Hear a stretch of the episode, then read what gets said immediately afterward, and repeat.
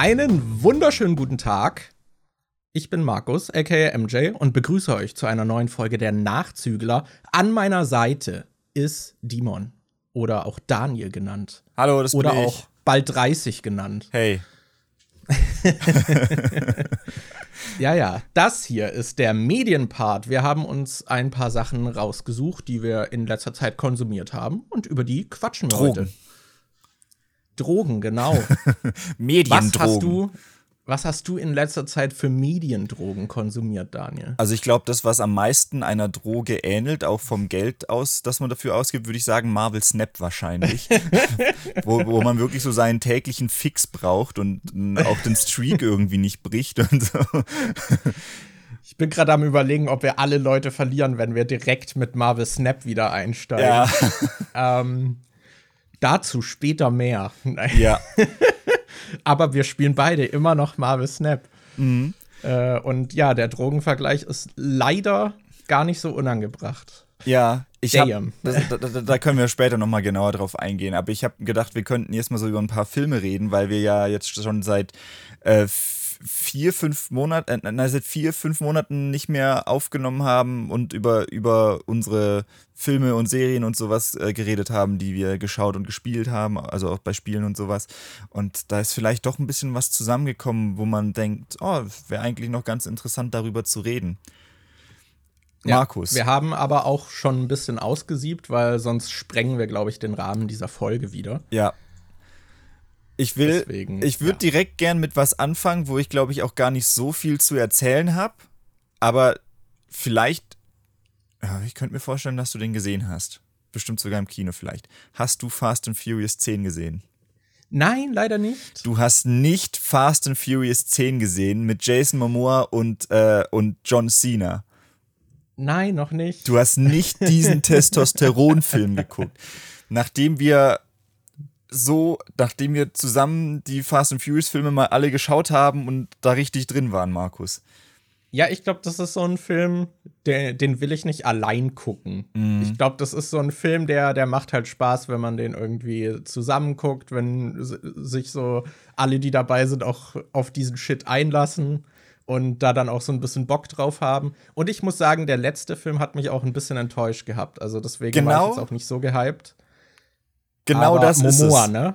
Mhm. Das ist, das ist genau das. Der neunte hatte mich enttäuscht und ich dachte so, ich, ich, den Trailer vom neunten habe ich richtig oft geguckt. Ich fand den Trailer richtig geil, wo der dann auch so ähm, über die Klippe runterspringt und äh, sich bei der Brücke einhängt und dann mit dem Auto so quasi rüberschwingt mit dem Seil von der Brücke zu dem anderen Ding und dann kommt noch irgendwie so dieser Jet vorbei und fängt das Auto in der Luft auf und so. Den, den Trailer zum neunten habe ich richtig oft geguckt und den Film fand ich dann richtig enttäuschend. Der hat mir gar nicht so viel Spaß gemacht.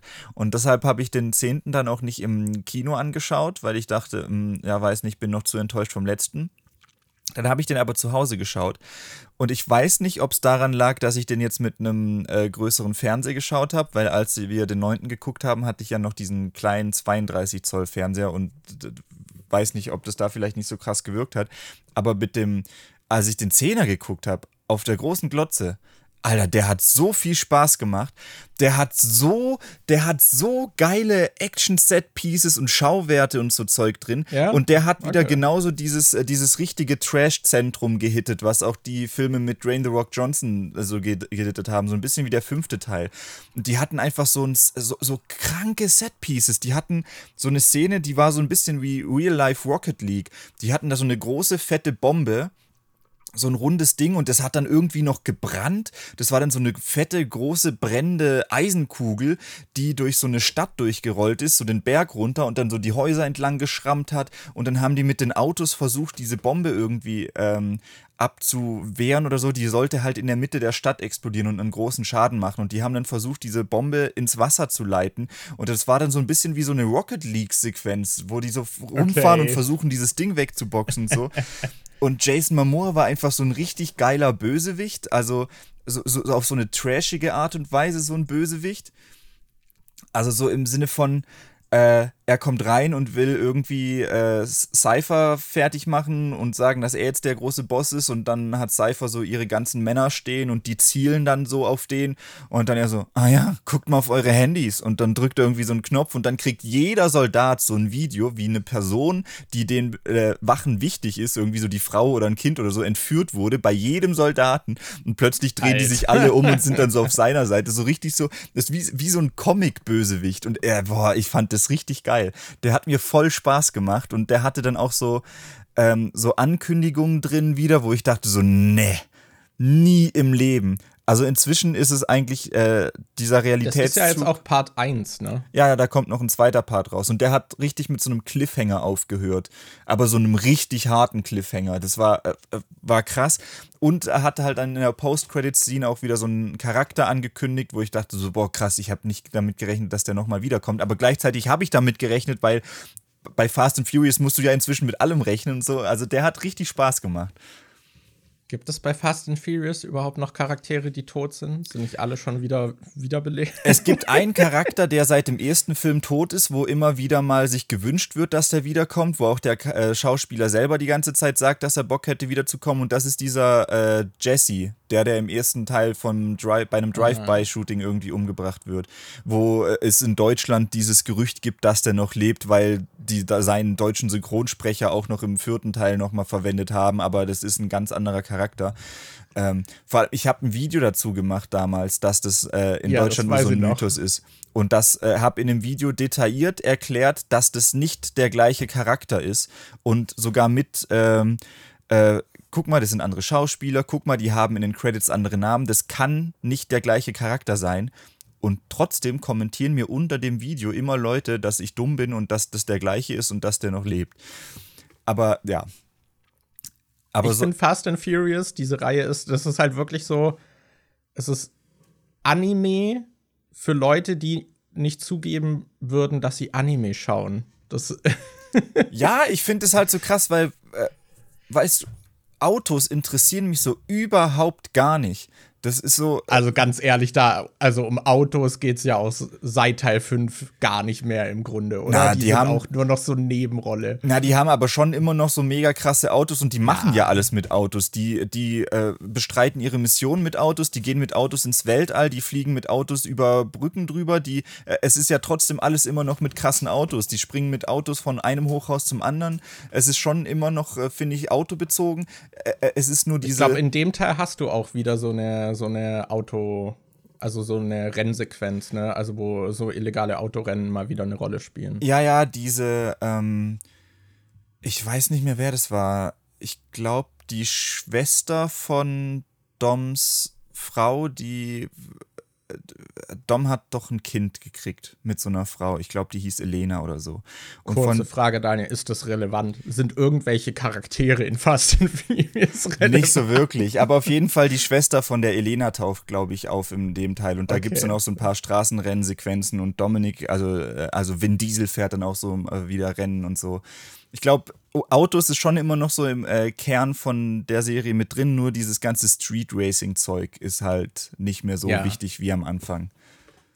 Ja, ich hatte auch schon das Gefühl, dass die Autos früher noch mehr im Vordergrund standen und jetzt ist es halt so die Schauspieler, die alle wandelnde One-Liner sind, absurde Action und die findet meistens in und um Autos herum statt. Ja.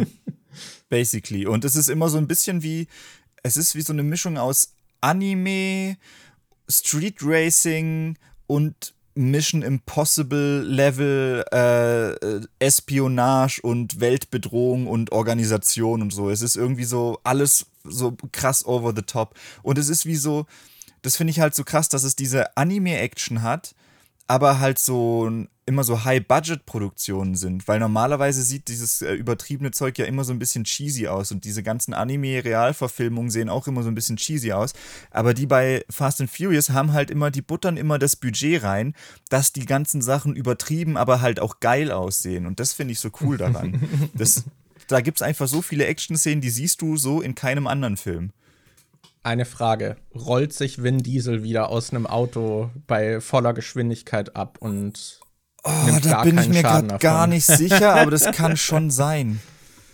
ich wäre enttäuscht, wenn er das in diesem Teil nicht macht. Ich weiß auf jeden Fall, also es gibt so Szenen, wo er wieder so übertrieben krasse Sachen einfach überlebt und dann, okay. ich glaube, da geht es auch irgendwie drum, dass ein Damm kaputt geht und er überlebt es aber irgendwie oder so. Äh, es, es ist äh, Ja, er hält komisch. einfach die Luft an. Ja, ja.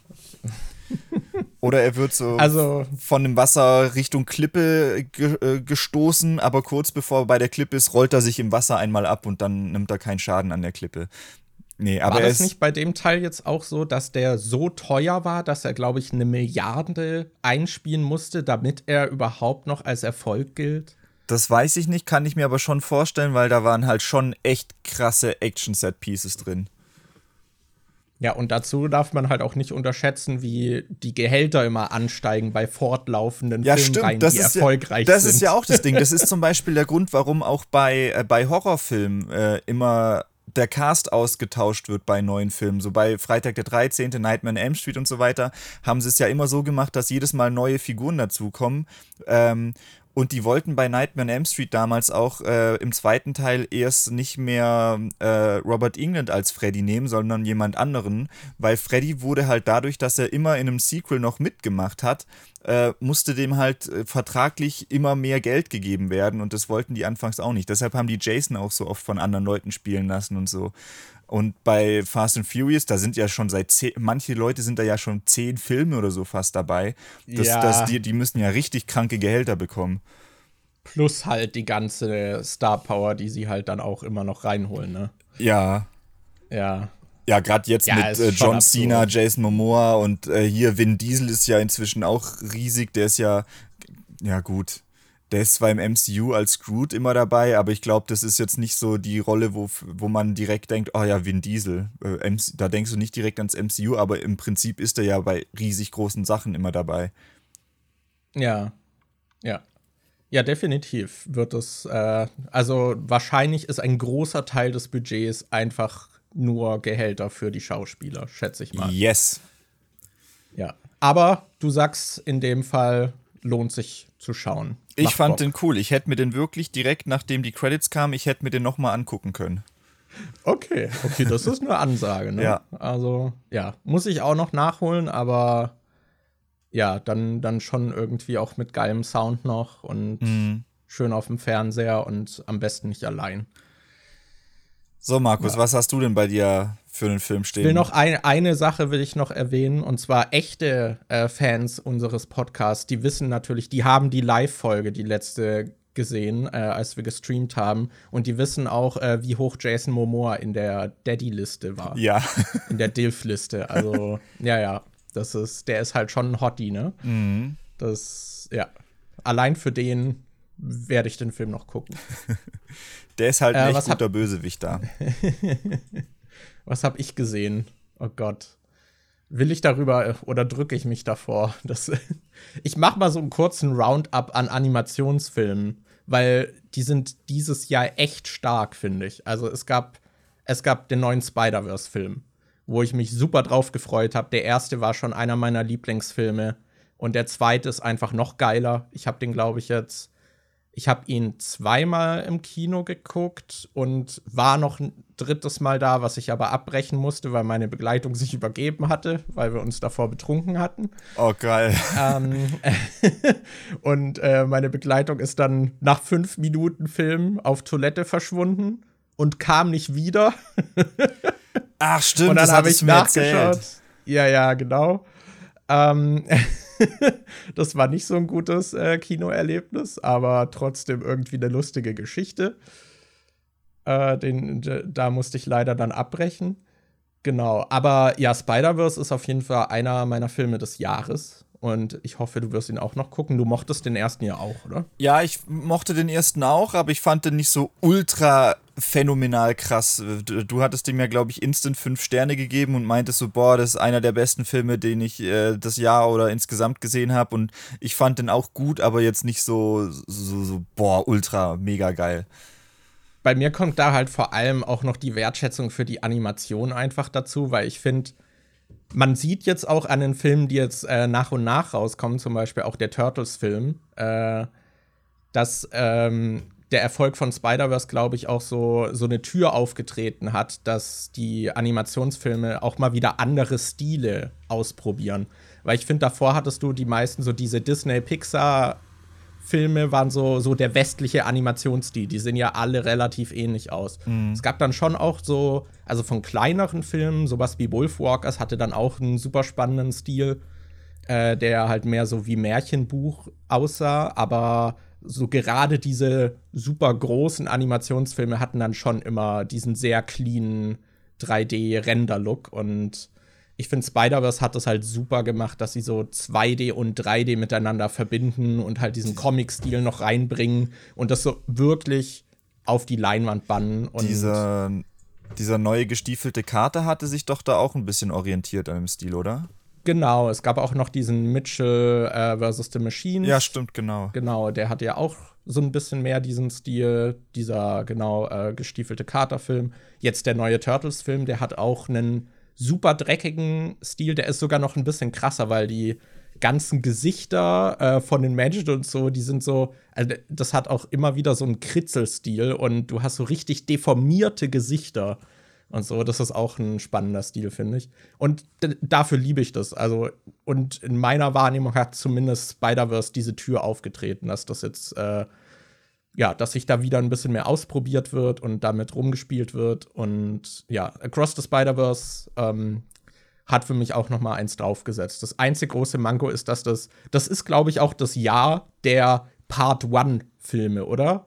Ich habe das Gefühl, in letzter Zeit gab es viele Filme, die jetzt irgendwie Part One sind, wo also wo Filme dann schon noch mal bewusst unterteilt werden mit einer Fortsetzung. Es gab noch den Mission Impossible, den neuen, der hat auch Part One und es gab noch ein paar Dune. andere irgendwie.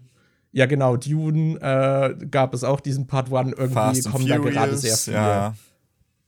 Und bei äh, Across the Spider-Verse, das wusste ich im Vorfeld auch gar nicht, als ich den das erste Mal gesehen habe. Äh, und war dann doch überrascht, wie krass das dann doch einfach, okay, der Film hört jetzt hier auf, ich will aber wissen, wie es weitergeht. So.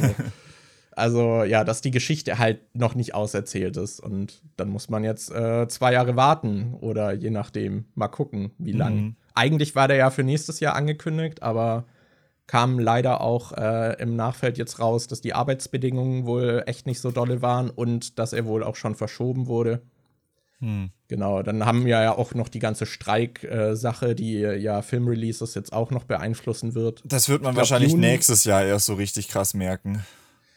Ja, ich glaube, die ganzen nächsten Jahre vielleicht ja. sogar noch, weil die Produktionen sind ja auch immer so eine Sache. Man hatte das ja jetzt auch mit Corona, dass man dann so gemerkt hat, okay, sie haben viele Filme einfach aufgehoben und dann rausgeballert, äh, nachdem wieder Leute ins Kino sind ja. und so. Ja, ich glaube, Dune wurde ja auch verschoben und hat jetzt schon ein Release für nächstes Jahr, aber der sollte ja, glaube ich, ursprünglich äh, Ende dieses Jahres kommen. Das kann ja. sein. Aber genau, äh, zu Spider-Verse hat mich komplett vom Hocker gehauen. Ich finde, sie haben vom Stil her noch mal einen draufgesetzt. Äh, und einfach eine sehr große Geschichte erzählt. Gerade dieses, äh, diese Dimension, wo dann diese ganzen äh, Spider-Man wirklich rumlaufen. Ich glaube, da wirst du auch deinen Spaß mit haben.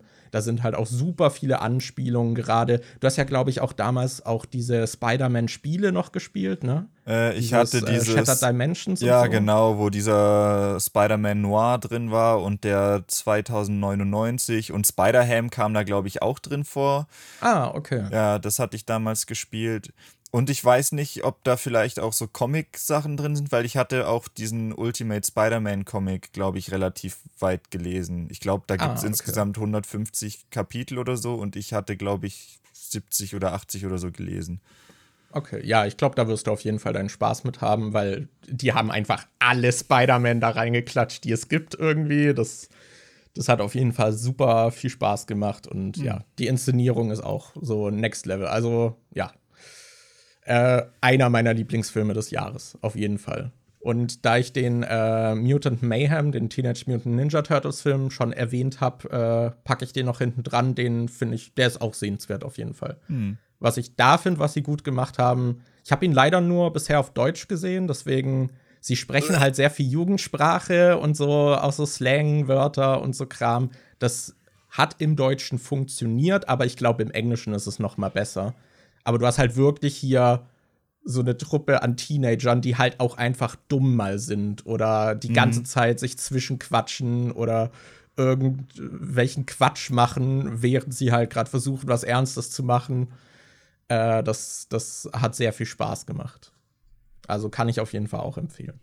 Ja, dann will ich auch noch gucken. Denn das, das ist ein bisschen doof. Seit ich äh, kein Kino mehr hier habe, äh, kriege ich voll viele Filme einfach äh, viel später erst mit. Hattest du Nimona gesehen? Weil ich weiß, Anni hatte den geguckt. Aber du, glaube ich, nicht, ne? Nee, habe ich nicht gesehen. Okay, den hatte sie, glaube ich, nämlich hier bei eurer Bahnfahrt geguckt. Ach so, ja, dann habe ich das ab und zu mal bei ihr auf dem Bildschirm gesehen, dass sie den geguckt hat, aber ich habe den nicht gesehen. Okay. Ja, für den würde ich auf jeden Fall auch noch eine Empfehlung raushauen, weil der hat halt auch so, der hat halt auch einfach queere Themen noch ein bisschen mehr drin. Ähm, und die ganze Geschichte kann man auch, äh, ja, als Metapher dafür sehen. Und den mochte ich eigentlich auch sehr gern. Also, mhm. falls ihr den noch nicht gesehen habt, der war jetzt nicht so ganz so ein großer Titel. Der wurde ja von Netflix quasi gerettet. Der war ursprünglich bei irgendeinem Verkauf mit dabei und wäre dann unter Disney gewesen. Aber die haben den dann äh, doch nicht äh, machen wollen und Netflix hatte dann den aufgekauft und fertig produzieren lassen. Ah. Deswegen, ja, den kann ich auf jeden Fall auch empfehlen. Mochte ich sehr gern. Ja, was hast du noch, Daniel? Ich habe hier einen Film. Ich habe dir vorhin gesagt, dass ich den hier aufgeschrieben habe und du meintest, dass du den auch neulich geguckt hast und ich dachte so, hey, das ist ja voll der lustige Zufall, dass wir den beide geguckt haben, aber dann ist mir gerade eingefallen, dass ja äh, der neue Indiana Jones Film rauskam, also der fünfte Teil und dass du wahrscheinlich auch deshalb den ersten Teil nochmal geschaut hast, weil ich ja, habe auch aber ich habe den neuen nicht geguckt. Ja, ich habe den neuen auch nicht geguckt. Ich habe ähm, ich habe auf Disney Plus den ersten geguckt, Raiders of the Lost Ark. Das ist ja auch so ein Film, der immer so als Klassiker äh, äh, angepriesen wird und boah, der ist ja richtig gut und jeder mag diesen Film und alle loben den immer und so. So ein bisschen wie, wie ist Halloween. denn deine Historie zu, also Indiana Jones? Hattest du damit Berührung in der Kindheit? Hm, nicht wirklich. Nur ab und zu vielleicht mal so ein paar Szenen gesehen, wenn die im Fernsehen kamen, aber ich, den ersten hatte ich vor, weiß ich nicht, das war, glaube ich, schon in Berlin. Ich glaube, irgendwann haben wir den mal zusammengeguckt vor sechs Jahren oder sowas. Aber Echt? sonst okay. habe ich, aber sonst habe ich die Filme alle noch nie gesehen. Ich habe den zweiten noch nie gesehen, ich habe den dritten noch nie gesehen, den vierten auch nicht und den fünften jetzt halt auch nicht. Und ich habe mir dann halt gedacht, okay, dann schaue ich halt noch mal, gebe ich, give it, give it a try und habe gedacht, gucke ich mir den ersten Mal noch mal an. Äh, vielleicht habe ich dann ja Bock auf die anderen und ich weiß nicht. Irgendwie ist das nicht so mein Cup of Tea. Ich weiß, äh, ich finde eigentlich ganz viele Aspekte von dem Film cool. Ich mag die Filmmusik voll. Direkt am Anfang, als der Film losging und dann so sieht man so, wie die so durch den Dschungel laufen und ein paar Leute dann ja so äh, finden die so Leichen, die in irgendwelchen Fallen drin hängen und so. Und da kommt so diese krasse orchestrale John Williams Musik. Und ich habe so gedacht, boah, das ist eigentlich richtig geil und meinte so zu Annie, ich finde es schade, dass heutzutage Filme nicht mehr dieses Level von Musik haben.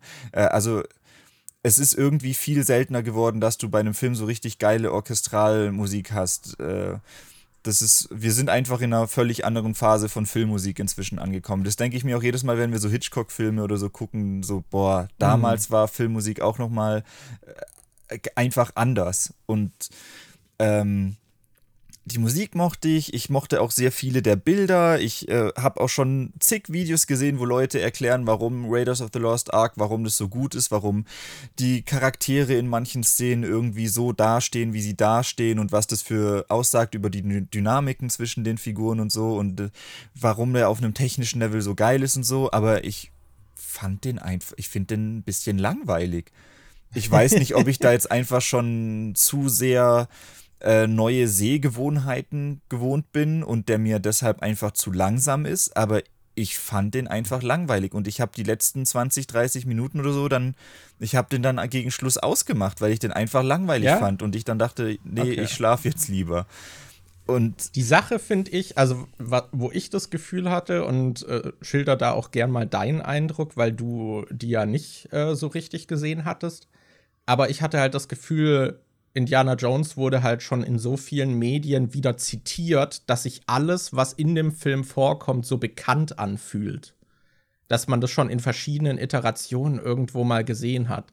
Ich meine, die ganze Uncharted-Reihe ist ja im Prinzip, ah, Indiana Jones war cool, wir machen ein Spiel, was halt nicht die Marke hat. Äh, und was sehr ähnliches dann auch in vielerlei Hinsicht dann äh, macht. Ja, genau, deshalb, ich, ich kann mir vorstellen, dass das vielleicht das Problem ist, dass ich einfach zu viele Sachen äh, konsumiert habe, die durch äh, Indiana Jones äh, inspiriert waren, dass ich dass die dann für mich so den Platz eingenommen haben, den andere Leute, der bei anderen Leuten halt durch Indiana Jones eingenommen wird.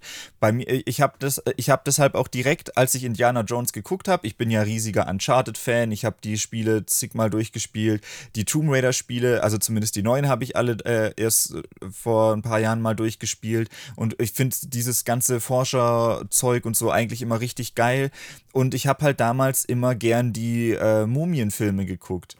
Und dann hatte ich die halt nochmal angeschaut, weil ich durch Indiana Jones Bock auf die Mumie bekommen habe. Und ich kann mir vorstellen, dass das mit die Mumie so ein bisschen was, das, das mit die Mumie und Indiana Jones ist in meinem Kopf so ein bisschen wie Star Wars die alte Trilogie und Star Wars die neue Trilogie, weil ich schon von äh, mehreren Leuten, die halt mit den alten Indiana Jones Filmen aufgewachsen sind, dann gehört habe, Ah ja, die Mumienfilme sind ja im Prinzip einfach nur ein schlechteres Rip-Off von, äh, von Indiana Jones und die Effekte sind da nicht so geil und dies und das ist nicht so geil. Es ist wie eine Billo-Version von Indiana Jones. Aber ich habe halt als Kind so oft die Mumie geguckt und fand die so geil, dass ich glaube, dass Mumie für mich so den Stellenwert hat, den andere Leute mit Indiana Jones haben. Und ich habe jetzt halt die Mumienfilme nochmal geguckt, die ersten, also den ersten, zweiten und diesen Drachenkaiser-Film, der dann später rauskam. Äh, und die ersten zwei fand ich halt immer noch total cool und haben mir voll viel Spaß ja? gemacht. Und okay. ich kann mir vorstellen, dass ich allein, dass ich vielleicht dadurch, weil ich so viel in Uncharted schon Zeit verbracht habe und Mumie damals, dass deshalb Indiana Jones mir einfach so ein bisschen lame vorkommt, weil ich das alles mit mehr Action und mehr Dingen und so alles schon woanders gesehen habe. Ja, also ich hatte ihn ja jetzt auch noch mal geguckt und ich muss auch sagen, so ganz hat er seinen Zauber, äh, also er hat mich nicht so richtig bekommen. Ich mag ihn trotzdem. Ich finde auch die Filmreihe einfach super sympathisch und ich vermisse auch, dass wir nicht mehr so viel klassische Abenteuerfilme haben. Ich mm. mochte das einfach. Ich mag diese Abenteuerfilme. Und zum Beispiel, ich glaube, einer der letzten, der mir da aufgefallen ist, positiv, war Love and Monsters, der sich einfach. Der, das war auch so ein, so ein klassischer irgendwie Abenteuerfilm, der zwar so ein bisschen crazy Setting hatte, aber der halt auch eine sehr stringente Erzählung einfach hat und so. Wir haben jetzt einfach eine Reise und ein bisschen Bock auf Abenteuer. Und das mochte ich bei Indiana Jones auch immer. Und in meiner Kindheit habe ich die Filme auf jeden Fall auch schon mal gesehen. Ich habe die, glaube ich, auch mit meinem Vater geguckt und so. Ähm, aber ich musste auch widerstehen, ans Handy zu gehen beim ersten und habe ihn. Also ich weiß nicht, vielleicht war ich an dem Abend auch noch zusätzlich dann in der falschen Stimmung, aber bei mir war es auch so, so die letzte halbe Stunde habe ich geguckt, weil ich gesagt habe, okay, ich gucke den jetzt fertig und nicht, weil ich wollte. Ich habe und dazu kam bei mir halt auch noch, dass ich halt zu jeder Sekunde wusste, was so als nächstes passiert und mhm. sich das halt alles bekannt angefühlt hat, weil ich es ja auch kenne.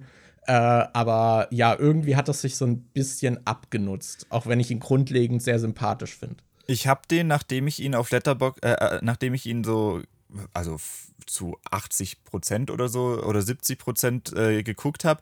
Ich habe den dann auch nicht auf Letterbox bewertet, sondern nur eingetragen, dass ich ihn gesehen habe, weil ich äh, weiß echt nicht, wie ich den bewerten soll, weil ich finde nicht, dass es ein schlechter Film ist. Ich glaube, das Problem bei dem Film bin wirklich einfach ich und dass ich da nicht so nicht so reinkomme ich, ich kann, kann das alles anerkennen mit, oh, Musik ist geil, die Szenen sind richtig geil inszeniert. Ich finde auch viele Visuals total cool. Äh, zum Beispiel als, ähm, wie heißt sie? Marion heißt sie, glaube ich, die dieses äh, Juwel trägt, was Indy irgendwie haben will, wo dann auch später dieser Nazi-Dude vorbeikommt. Und dann ist Indy ja erst bei ihr und geht dann raus und dann äh, sieht man, wie sie alleine in dieser Bar drin steht, was noch so ein bisschen mit dem Feuer ausgeleuchtet ist, was da brennt. Und dann siehst du einfach nur den Schatten von, ich weiß nicht, ob ich weiß nicht, ob es der äh, Nazi war oder ob es Indie war. Einer von beiden wurde halt erstmal mit so einem fetten Schatten an der Wand angekündigt und so. Und ich finde solche Schattenspielereien und solche anderen Sachen, es sind schon echt coole Momente drin, wo ich dann, äh, denke, boah, das haben wir voll geil inszeniert.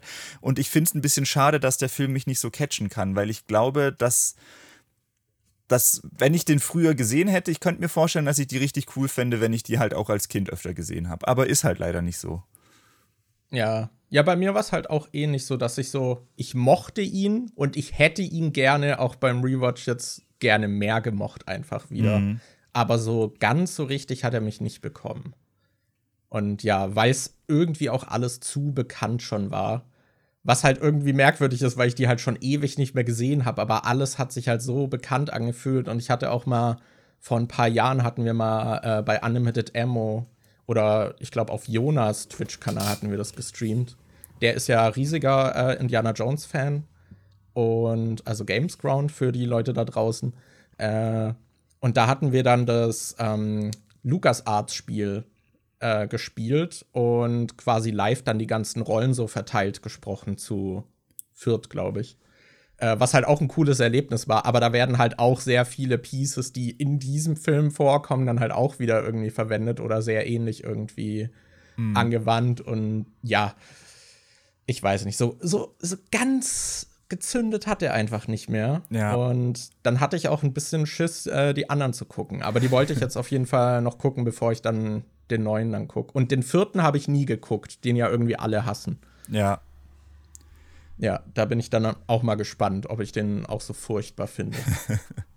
Aber wenn wir gerade bei alten Filmen sind, ich habe noch, äh, also Indiana Jones war sowas, so diese Abenteuerfilme, die habe ich früher äh, oft mit meinem Vater geguckt. Und eine andere Sache, die wir geguckt haben, waren die Jackie Chan-Filme. Mhm. Und da hatte ich dann auch die Tage Bock, ähm, mal wieder einen alten Jackie Chan-Film zu gucken. Und hab so geschaut, okay, es gibt überraschend wenig äh, davon auf den Streamern. Da musste ich richtig suchen. Und eigentlich wollte ich, glaube ich, hier Police Story gucken. Den äh, gab es aber, glaube ich, nur zum Mieten bei den Services, die ich hatte. Äh, und dann habe ich Rumble in the Bronx geguckt.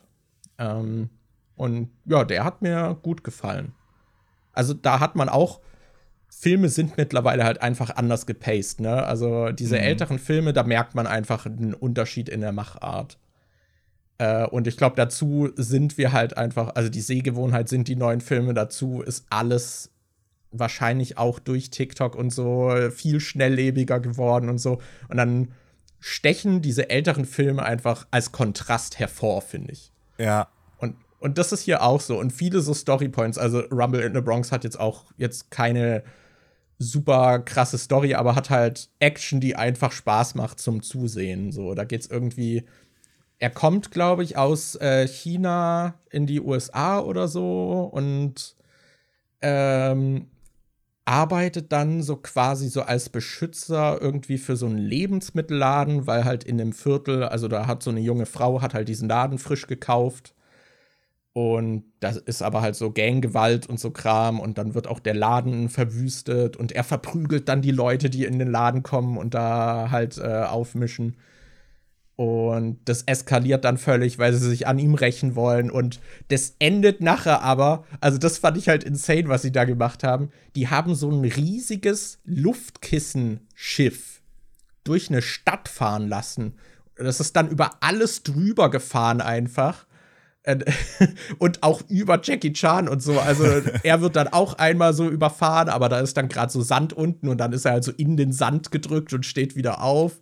Und es gibt eine Szene, wo er dann vor diesem Ding so wegrennt äh, und du siehst es halt so von vorne, äh, wie er so auf die Kamera zurennt und hinter ihm ist dieses riesige Luftkissenboot, was über die Autos drüber fährt und so Zeug.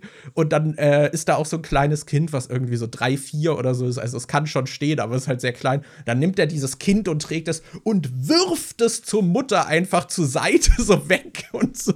Also, das, äh, der hat äh, echt wieder Spaß gemacht, auch wenn halt so viele der ja, so Story-Parts und so sehr vorhersehbar sind äh, mhm. und das Writing jetzt nicht äh, immer so die Creme de la Creme ist, aber äh, der hat auf jeden Fall wieder Spaß gemacht, weil ich finde diese Jackie Chan-Filme so Leuten aufs Maul hauen, das wird irgendwie nicht alt. Äh, vor allem, wenn es dann halt auch so gut äh, noch inszeniert ist, dann macht das echt Spaß.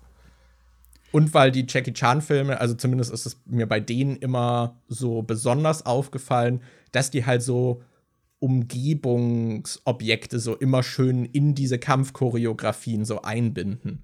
Und mhm. das halt auch äh, recht lustig machen. Ich erinnere mich auch in irgendeinem Film, da da ist er, glaube ich, auf so einer Baustelle und dann haben sie irgendwie plötzlich halt irgendwelche Bretter, mit denen sie sich prügeln oder werfen Werkzeug rum. Und dann gibt es noch so einen Zementmischer und dann äh, irgendjemand steckt da noch in diesem Zementmischer mit den Füßen und dreht sich dann und das ist halt alles so super affig, aber halt auch cool. Die Szene hatte ich um. Ähm. auch gerade im Kopf. Allerdings, ich habe den Film nicht gesehen, aber das gab dieses äh, Jackie Chan MLG-Video, wo diese Baustellenszene oh, ja, drin war, wo das immer so krass mit Hitmarkern und sowas be äh, bearbeitet wurde und äh, die und die haben den Chat betreten und da gibt es doch dann auch noch dieses, wo er diesen Wasserschlauch, diesen Feuerwehrschlauch hat und dann die Leute irgendwie damit einwickelt und dann lässt das Wasser durchdrehen und dann peitscht das die so aus und so. Die, die Stelle kenne ich aber auch nur aus diesem MLG Jackie Chan Video. Ja, also da gibt es auf jeden Fall einige coole Sachen so. Ich erinnere mich so an vereinzelte Kampfszenen einfach. Ich weiß auch in irgendeiner äh, einem Film hat so eine Leiter so eine Rolle gespielt und dann wird halt diese Leiter den ganzen Kampf durch irgendwie verwendet so. Dann wird sie einmal zusammengeklappt, dann schlägt er so durch die Lücken der Leiter, dann klettern sie während dem Kampf einmal hoch und springen irgendwie wieder runter und so. Dann wird sie so zusammengeklappt und glaube ich so zum Schlagen verwendet und alles Mögliche. Mhm. Ähm, das, das sind echt coole Sachen. Es ist nur schade, dass äh, Jackie Chan wohl als äh, Person leider nicht so cool ist. Da gab es irgendwie, ich glaube, ich weiß gar nicht, wie lang das her ist, ob das recht frisch ist oder schon ein bisschen länger her, aber der hatte auf jeden Fall auch mal so eine Biografie von sich veröffentlicht, wo er dann halt auch Zeug erzählt hat, dass er irgendwie, was ich, also was mir hängen geblieben ist, ist, dass er sein Kind zum Beispiel geschlagen hat. Und ich finde, das also dass er seinen Sohn dann geschlagen hat und immer mal wieder, wenn er wütend, wütend wurde, den geschlagen hat. Äh, das finde ich hat bei ihm noch mal besonderes Gewicht, weil er ja so ein Martial Arts Talent ist, was super gut wissen sollte, wie mächtig der eigene Körper ist und wie man da eben auch Schaden mhm. anrichten kann. Und deswegen ist mir das irgendwie noch mal besonders negativ hängen geblieben, dass er halt dann wirklich auch sein Kind dann noch schlägt oder geschlagen hat. Das ist echt schade. Äh, ja, Und er hat auch irgendwie erzählt, dass er stockbesoffen auch immer Auto gefahren ist und so Kram. Aber ja. Ähm, Jackie Chan macht auf jeden Fall Spaß. Da habe ich auch Bock, noch ein paar weitere Filme auch so zu gucken. Ich weiß auch, Drunken Master war damals richtig cool irgendwie. Ja, den hatten wir, glaube ich, mal zusammengeschaut. Genau, da wollte ich den zweiten dann mal noch gucken, weil ich glaube, der hat dann auch noch, äh, noch mal bessere Produktionswerte und so, weil der erste, glaube ich, noch so Guerilla-mäßig zusammengeschustert wurde. Mhm. Aber ja, macht auf jeden Fall Spaß, Jackie Chan. Das ist immer, ist wenn nur ich schade, dass die Filme so schwer äh, halt zu gucken sind, weil es auf den Streamern nicht viele davon gibt. Das ist auch jedes Mal, wenn die bei äh, Corridor Digital, wenn sie da bei Stuntman React irgendwie so einen Jackie Chan Film drin haben und so, ich habe eigentlich immer direkt danach Bock, den Film zu gucken und dann findest du den aber nirgends. Ähm, ja, hab, das ist echt schade. Ich habe aber auch noch einen alten Film, den ich überraschend äh, viel besser fand, als ich davor angenommen habe. Also, Hear me out, Markus. Ich reg mich normalerweise immer darüber auf, dass äh, bei Netflix äh, direkt, wenn du eine Sekunde auf irgendwas stehen bleibst, dass dann direkt so ein Clip von dem Film irgendwie losgeht. Entweder ein Trailer oder ich so ein kurzer Film. So ich hasse es auch so sehr, weil ich mir denke, manchmal würde ich einfach gern lesen, was da steht. Oder manchmal, äh, keine Ahnung, äh, diskutiert man gerade mit, äh, äh, reden Anni und ich darüber, was wir dann gucken wollen. Und dann wollen wir einfach nur kurz Ruhe haben und reden können. Und dann, und dann kannst du halt. Und dann kannst du halt nicht einfach mal kurz den Cursor da lassen, wo er ist, sondern es läuft direkt was und dann musst du entweder in eine andere App wechseln oder so komisch seitlich ins Menü gehen oder so. Ich hasse das eigentlich wie die Pest. Aber neulich bin ich bei einem Film drüber gehovert und dann wurde ein Clip aus diesem Film gespielt und ich fand den so ultra witzig, dass ich den direkt auf meine Liste gemacht habe. Und ich habe dann jeden Tag, wenn ich den Film in der Netflix-Liste gesehen habe, bin ich nochmal drüber gehovert, um mir diese Szene nochmal anzugucken, weil ich das okay. so fucking funny fand. Und dann okay, habe ich den Film jetzt vor ein paar Tagen wirklich geguckt. Also, das in, dem, äh, in der Szene geht es darum, da ist ein Charakter, der wird von Chris Evans gespielt, also Captain America. Ähm, und der will äh, das Herz von einer aus der Schule erobern. Und der bekommt den Tipp, dass er einfach ein Lied singen soll, äh, in dem ihr Name vorkommt. Das würde immer ziehen. Und dann äh, ist die gerade so draußen irgendwie auf einem Feld mit ihrem äh, Kunstkurs und alle ihre Mitschülerinnen aus dem Kunstkurs stehen so da und die malen alle zusammen was. Und das ist irgendwie so auf dem Footballfield oder so. Und äh, Chris Evans kommt dann oben auf der Tribüne rein mit so einem großen Mikrofon und die heißt irgendwie Janie. Und dann singt er so, Janie's got a gun. Janie's got a gun. Und dann einer aus dem Kunstkurs so, oh my god, she's got a gun. Und zeigt so mit dem Finger auf die. Und dann fangen plötzlich alle an zu schreien und jeder von diesem Kunstkurs rennt weg. Und alle auf der Tribüne rennen weg. Und die guckt sich so um so, hä, was, was? Und plötzlich äh, kommt dann so ein Polizist rein und so, stop right there und will dann so äh, diese irgendwie festnehmen und die rennt weg und wird dann noch so auf den Boden geworfen und wird dann getasert und so. Und ich fand das einfach so witzig, weil ich nicht damit gerechnet habe, dieses, oh my god, she's got a gun. und ja, der Film heißt Not Another Teen Movie und der ist im Prinzip sowas wie Scary Movie aber halt auf solche Teen-Movies bezogen. Also ein Parodiefilm, mhm. wo so diese ganzen äh, Teenie-Komödien und sowas durch den Kakao gezogen werden. Also da sind, ich bin jetzt nicht so der krasse Teenie-Film-Experte, ein paar Sachen habe ich erkannt. Ähm, da sind halt sehr viele Anspielungen, das von 2001, da sind halt ein paar American Pie-Anspielungen drauf, der ja zwei Jahre vorher rauskam. Ähm, aber du hast auch so richtig alte Teenie-Film-Sachen äh, drin, wie zum Beispiel Breakfast Club, wo die da so nachsitzen und dann hast du äh, auch sowas wie Ferris macht blau und so. Und die haben halt teilweise auch Schauspieler dabei, die wirklich in ja? den Originalfilmen okay. mitgespielt haben. Es ist zum Beispiel ähm, diese Breakfast Club-Szene, wo sie dann in der Bibliothek beim Nachsitzen sind und da ist dann halt auch wirklich der Lehrer dabei, bei dem die in Breakfast Club nachsitzen müssen. Ähm, es ist auch der Typ aus American Pie 2 dabei, der dieses Musikcamp leitet und dann diese Trompete trötet, die Jim in seinem Arsch stecken hatte, der dann irgendwie Herpes hat.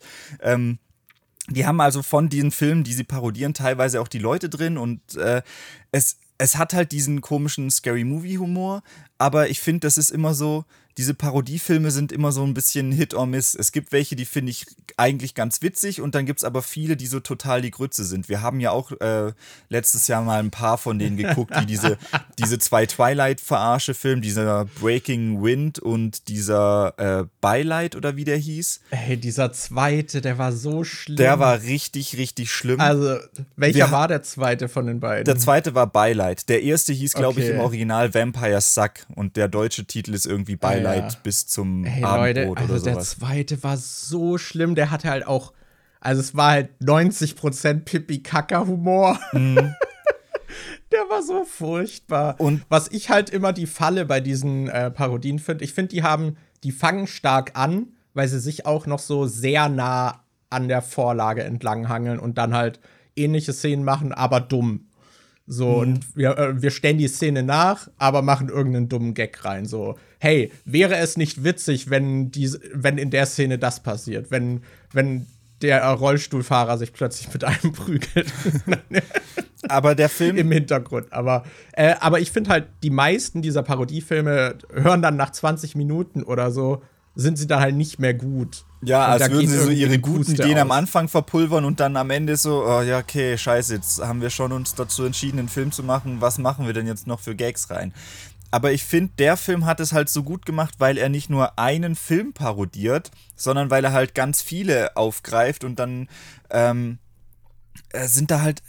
Die Geschichte ist auch eigentlich total bescheuert. Es ist so eine Mischung aus den ganzen Filmen, die parodiert werden. Es gibt, glaube äh, ich weiß nicht, ob das von dem Film ist, äh, zehn Dinge, die ich an dir hasse oder so. Dieser Heath Ledger-Film, wo er, glaube ich, mit einer zusammen sein muss wegen einer Wette oder sowas. So im Prinzip ist da auch das äh, Ding. Dieser Chris Evans Charakter ist halt so ultra beliebt bei den Frauen und einer von denen, äh, sein Kumpels sagt dann, äh, wetten, wenn ich irgend, äh, der meinte, egal mit wem ich zusammen bin, ich kriege es hin, dass die zur Prom Queen wird. Und ein Kumpel sagt dann halt, nee, kriegst du nicht hin. Ich suchte jetzt das äh, unbeliebteste Mädchen oder so aus und wette, dass du es nicht schaffst, dass die zur Prom Queen wird. Und dann sucht er halt diese Jingy aus und äh, Chris Evans und muss die dann halt. dann am Ende, macht ihre Haare auf und nimmt ihre Brille ab. Nein.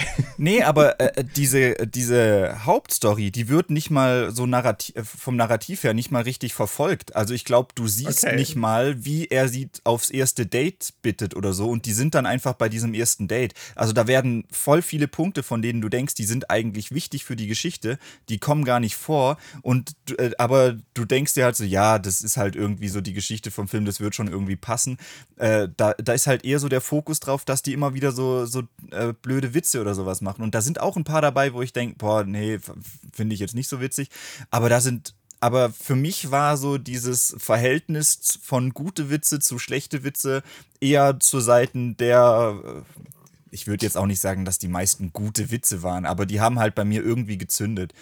Es gibt auch so eine Szene, wo ähm, äh, American Pie verarscht wird. Da gibt es ja Finch, der äh, dieser Heimscheißer ist und Stifler bringt den dazu, in der Schule zu kacken, weil er ihm Abführmittel gibt. Und dann gibt es da diese Szene, wo er auf Mädchenklo sitzt und halt so richtig krass äh, am Abscheißen und Furzen und so ist. Und in dem Film, in Not Another Teen Movie, gibt es auch so eine Szene, in der das parodiert wird. Da sitzen zwei Jungs in der Umkleidekabine nach dem Sport und dann hören die, dass man, also kriegen die mit, was im Mädchenklo geredet wird. Und über denen ist dann halt so ein Lüftungsschacht. Und dann gehen die durch den Lüftungsschacht und können dann von oben in so eine Mädchenkabine reingucken, wie da gerade eine auf dem Klo ist. Und die fängt dann halt an, so übelst zu scheißen und so richtig ekelhaft.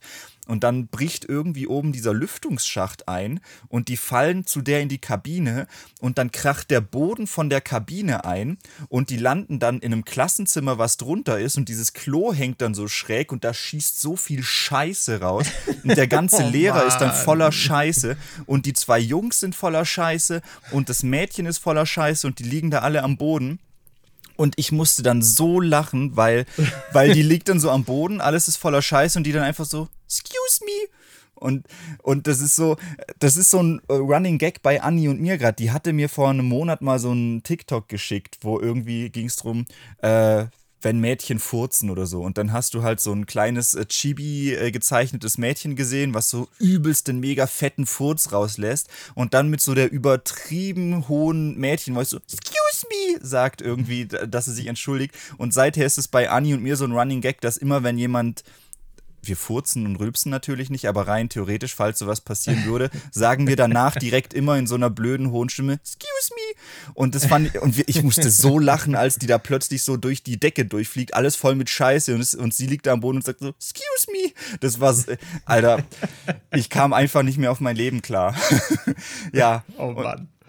Aber den fand ich echt überraschend witzig, weil, äh, wie gesagt, ich finde, diese Parodiefilme sind immer entweder ganz cool oder richtig scheiße und ich war froh, dass ich den gut fand. Also den fand ich echt, echt Okay. witzig. Okay. Okay. Also würdest du auch empfehlen. Ja, den gibt's auf Okay. Netflix auch. Also, falls ihr den noch nicht gesehen habt, äh, schaut euch den mal an. an. Alles klar. Ja. Oh Mann, ey. Ja, Daniel, ich habe hier noch so einen Film, der heißt Hypnotic. Das. ich weiß gar nicht, läuft der gerade noch im Kino? Ich glaube, der läuft gerade sogar noch im Kino. Also der ist noch nicht so alt. Und ey, also dieser Film, der ist so furchtbar. Aber der war halt, äh, ich habe den in der Sneak gesehen mit einem Kumpel und der ist auch von Robert Rodriguez. Mhm. Äh, und halt hier mit Ben Affleck in der Hauptrolle. Aber dieser Film, das ist, also der, wir hatten richtig Spaß im Kino, weil der Film halt so kacke war, weil der, der Film versucht so richtig clever zu sein und da so eine Bedrohung aufzubauen. Ich würde ihn vergleichen mit sowas wie Inception, dass er Ja. versucht, er wäre gerne Inception so. Weil es geht da, er heißt ja Hypnotic, es geht da um so, wie sagt man, Hyp Hypnoteur, Ist das das richtige Wort? Das klingt gerade so komisch für mich. Äh, also eine Person, die andere hypnotisiert. Genau, aber wenn du an Hypnose denkst, dann äh, ist es ja eher so, dass die Person da sich bemühen muss, um die andere Person in die Hypnose zu bekommen und mhm. dann die Kontrolle über sie hat. Und in dem Film kann es halt auch einfach ein Wort sein oder einfach nur irgendeinen random Satz und die Leute sind dann direkt hypnotisiert und machen einfach alles, was diese Person möchte. Und so fängt es an. Und dazu kommt aber noch, dass die hypnotisierte Person dann halt auch äh, Dinge sehen kann, die nicht real sind, die sich die andere Person wohl irgendwie ausgedacht hat. Und also diese Kraft ist halt so stark und lässt so viel offen. Also du kannst halt jeden Ass-Pull-Move und Twist machen, ne? Und das ist halt einfach durch diese Kraft erklärt. Und dadurch ist das halt, hat das überhaupt keine so Grundfesten mehr. Und das ist halt auch nicht spannend, weil du musst halt alles so hinnehmen. Mhm. Und diese Kraft hat auch keine Schwäche. Und, und es geht dann irgendwie damit los, dass äh, der eine verhört irgendwie eine und sein äh, Cop-Buddy ist halt mit dabei. Und dann kommt, wird der Cop-Buddy halt hypnotisiert und äh, will dann halt den anderen einfach umbringen. Und du kannst halt nichts mehr daran ändern, so. Und die sagen dann auch im Film so: Ja, der ist verloren. Da kann, kann sich eigentlich nur noch selbst umbringen, so. Weil solange der, der, äh, der ihn hypnotisiert hat, das nicht löst, dann wird das auch nicht aufgelöst und so Kram. Also es ist halt, es ist so richtiger Quark. Und das Writing ist halt dazu auch noch äh, echt nicht so dolle.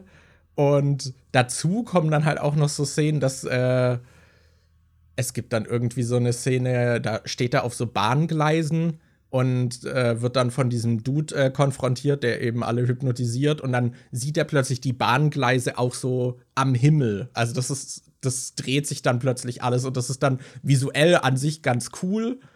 Aber ich habe mich halt auch so gefragt, ja, aber warum? Weil er macht dann nichts damit, dass, dass da Bahngleise am Himmel sind. Das, hm. Also es ist halt auch so super weird. Und dann gibt es halt natürlich noch diese, diese Ultra-Bullshit-Twists. Also ich, ich spoiler den Film jetzt auch so marginal, weil es ist mir einfach so egal, weil der so schlecht war. Guckt den nicht, außer ihr wollt so ein Trash-Fest.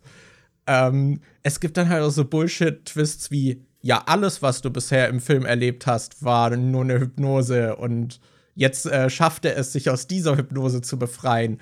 Aber oh wait, jetzt ist er immer noch in der Hypnose und dann kommt so die nächste Ebene und es ist so ein Bullshit.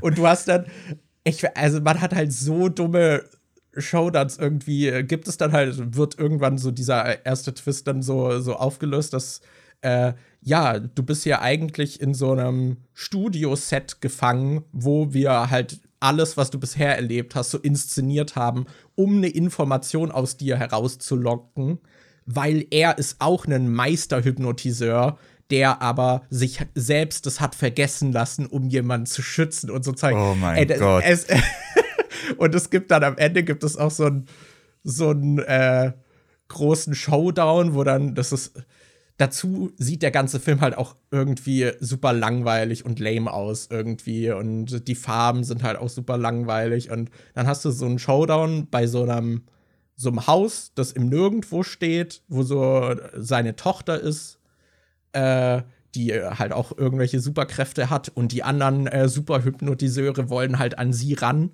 Äh, und er will das alles nicht zulassen und deswegen hatte er davor auch sein Gedächtnis irgendwie gelöscht, aber hatte halt irgendwo einen Anker äh, in sein, seiner, seinem Konstrukt dann hinterlegt, wodurch er sich wieder erinnern konnte und so Zeug.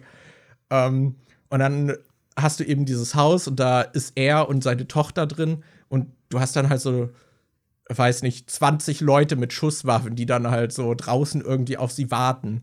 Und dann kommt halt diese Tochter mit den Superkräften raus und lässt dann halt plötzlich auch diese Superhypnotiseure sich gegenseitig einfach abballern und äh, dann sterben die alle und der Bösewicht stirbt und dann ist alles gut und sie gehen weg irgendwie und sind jetzt frei von den Superhypnotiseuren. Äh, und da war halt noch die Familie, die in diesem Landshaus gewohnt hat. Und da gibt es auch noch mal so irgendwie so einen Twist, dass so, aber nein, der eine äh, Bösewicht, der hatte dann auch wieder eine Hypnose aufrechterhalten und äh, hat sich dann als einer dieser äh, Hausbewohner ausgegeben. Und er lebt doch noch, er wurde gar nicht erschossen. Und dann endet so dieser Film und es ist alles so eine Scheiße. Der Twist, äh, der eine Twist, ah, das kann ich jetzt nicht sagen, das wäre ein Spoiler für die. Äh, hast du die Watchmen-Serie fertig geguckt?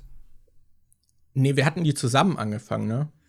Ich glaube. Wir hatten die mal zusammen angefangen, dann habe ich die mhm. irgendwann zum Geburtstag oder so, habe ich die auf Blu-ray bekommen und dann habe ich die irgendwann mal fertig ah, geschaut. Okay. Aber bei der Watchmen-Serie gibt es auch einen Twist, der sehr ähnlich ist wie einer, den du jetzt gerade beschrieben hast, nur dass der bei Watchmen halt wirklich so also da habe ich nicht mit gerechnet. Und jetzt habe ich gerade wieder Bock, Watchmen zu gucken, durch, äh, dadurch, dass du. Okay. Aber ja, und dazu ist halt auch, Ben Affleck zieht halt die ganze Zeit auch nur so eine Fresse und du hast das Gefühl, der hat gar keinen Bock hier irgendwie da zu sein und zu acten. Also, so, da kommt irgendwie alles zusammen und Robert Rodriguez ist ja eigentlich. Also, dazu kommt noch, dass er wohl gesagt hat, das ist irgendwie ein Film, den hat er schon vor, weiß nicht, 10 oder sogar 20 Jahren mal geschrieben. Und das ist wohl sein Traumprojekt gewesen, was er ja umsetzen wollte. Und du sitzt dann da mit dem Wissen und fragst dich, warum? Also, warum ist das dein großes Ding? So, was ist so toll an diesem Film? ist, ja, ich weiß nicht. Das, ich kann mir vorstellen, dass man, man äh, nicht viel Filmerfahrung hat und als Teenie den guckt, dass man den vielleicht cool findet. Mhm. Äh, weil dann so die Twists einen irgendwie überraschen und man denkt so, boah, boah, ist der Film klug, aber. I'm 14 and this is deep ja, das, äh, also da kann ich irgendwie verstehen, wenn man den vielleicht gar nicht so schlecht fand, aber ich fand den so furchtbar. So vom Twist-Level her auf äh, Butterfly-Effekt-Niveau. Es, der Butterfly-Effekt war aber cool.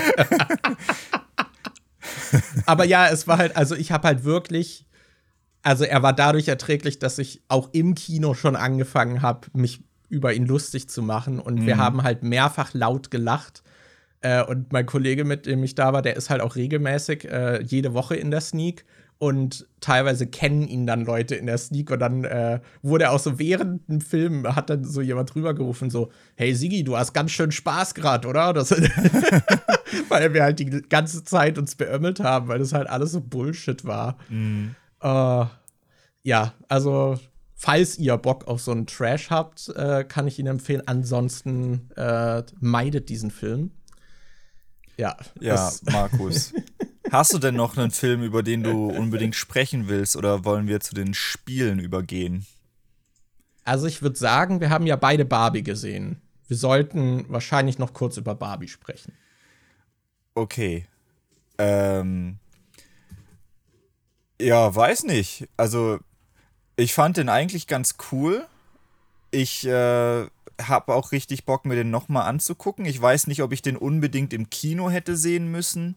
Ich glaube, das hätte es auch getan, den zu Hause anzuschauen. Ja? Okay. Äh, ja, aber also ich finde, der hat schon echt Spaß gemacht. Was ich sehr mochte, waren die also die, die Geschichte ist jetzt nicht so, nicht so der krasse Burner, finde ich. Das ist auch eher so, aber gut, es ist halt auch ein Film über Barbie. Was erwartest du da für eine krasse Geschichte? Das ist wie beim, ich finde, das ist so ein bisschen wie beim Super Mario-Film, wo dann Kritiker meinten, oh ja, die Geschichte ist aber nicht so geil. Und als Fan von Super Mario denkst du dir, ja, Super Mario ist jetzt noch nie irgendwie für krasse, äh, tiefgehende Geschichten bekannt gewesen. Da, da, da, da geht es eigentlich um was ganz anderes. Deshalb, ich habe jetzt auch nicht erwartet, dass Barbie so übelst die krasse Story raushaut. Ähm, was ich cool fand, waren die ganzen Meta-Witze mochte ich eigentlich sehr. Die, äh, alles, was auf der Meta-Ebene so stattgefunden hat. Ich fand die Kulisse einfach richtig geil. Äh, also dieses äh, Barbie-Dorf, wo die da so alle in ihren Dreamhouses wohnen, fand ich richtig cool. Ja, Den ich Strand fand die Sets waren richtig cool. Ich mochte das ähm, als äh, diese Szene, wo die Kens dann am Strand diesen Krieg haben und dann hast du immer diese Aufnahmen, wo so gegengekattet wird bei diesem I'm Just Ken Song, wo dann so Studioaufnahmen sind, wo dann die beiden Hälften vom Studio unterschiedlich beleuchtet sind und das so, ich finde, es war halt einfach, es sah schon richtig, richtig geil aus. So vom Setdesign und so her mochte ich alles alles sehr. Ähm, und der Humor hat bei mir auch zum Großteil echt gezündet. Also ich, ich hatte, ich hatte echt viel Spaß mit dem Film. Ja, ich auch. Also ich mag den. Ich finde als Film, also ich weiß nicht, ich finde, er ist halt, er fühlt sich so ein bisschen an wie so eine Clipshow, weil du halt sehr viele coole Szenen hast, die so gefühlt aneinandergereiht werden und ständig passiert was Neues und es macht einfach Spaß, den zu gucken. Aber ja, so von der Geschichte, ich finde gerade so viele Figuren werden einfach so eingeführt und dann so ein bisschen liegen gelassen und strukturell als Film, finde ich, funktioniert er eigentlich nicht so gut. Aber ich mochte ihn jetzt beim zweiten Mal gucken, äh, als wir ihn jetzt gemeinsam gesehen haben, auch noch mal ein Stück mehr. Und beim ersten Mal hatte ich noch so irgendwie Bedenken, wie ich das Ende so richtig finde. Ja, das hatte ich auch. Wie ich das, wie ich das so für mich einordne. Aber beim zweiten Mal sehen konnte ich das alles viel mehr so hinnehmen. Also den Film mhm. für das nehmen, was er ist. Weil davor hat man sich natürlich auch schon so ein bisschen ausgemalt, wie könnte denn Barbie-Film von Greta Gerwig aussehen. Ähm, aber ja, ich bin ziemlich happy mit dem Film. Also mir hat er echt gut gefallen. Ich finde, äh, das ist gerade so das fällt mir jetzt gerade bei dem Film wieder ein, weil da hatte ich auch so negative Stimmen mitgekriegt. Also im Prinzip bei fast allem, was heutzutage rauskommt, äh, kriegst du negative Stimmen mit von wegen, äh, das ist alles voll Vogue und äh, das ist alles so äh, viel zu Vogue und eklig und äh. Hattest du das ähm, von Videogame Donkey, das Video zu Starfield gesehen? Wo er ja. am Anfang diesen, dieses Rage-Review drin hatte von dem Typ, der sich aufgeregt hat, dass Starfield so ein ultra beschissenes fucking Drecksgame ist, weil du Pronomen auswählen kannst für deinen Charakter. Und das ja. durch, äh, dadurch, dass du einmal am Anfang am Charakter-Creator, einmal, was vielleicht eine Sekunde dauert, dadurch, dass du einmal eine Option treffen kannst, ist das ganze Spiel einfach ultra scheiße. Und es fällt den Leuten ein, dass sie sich repräsentiert fühlen können. Ich hasse alles. Und das hast du ja immer. Und es ist auch immer so dieses Klischee-Gamer-Zeug. Ich weiß noch, dass es diese Diskussion ja auch beim Dead Space Remake gab, dass das ganze Dead Space Remake ja ultra scheiße ist, weil die jetzt bei diesen Space-Toiletten auch noch ein genderneutrales Männchen oder Frauchen oder was weiß ich was Symbol da an der Toilette, Toilettentür mit dran haben. Und ich denke mir immer so, was, was ist falsch mit Menschen, dass die so eine Energie aufwenden und äh, ein komplettes Werk scheiße reden?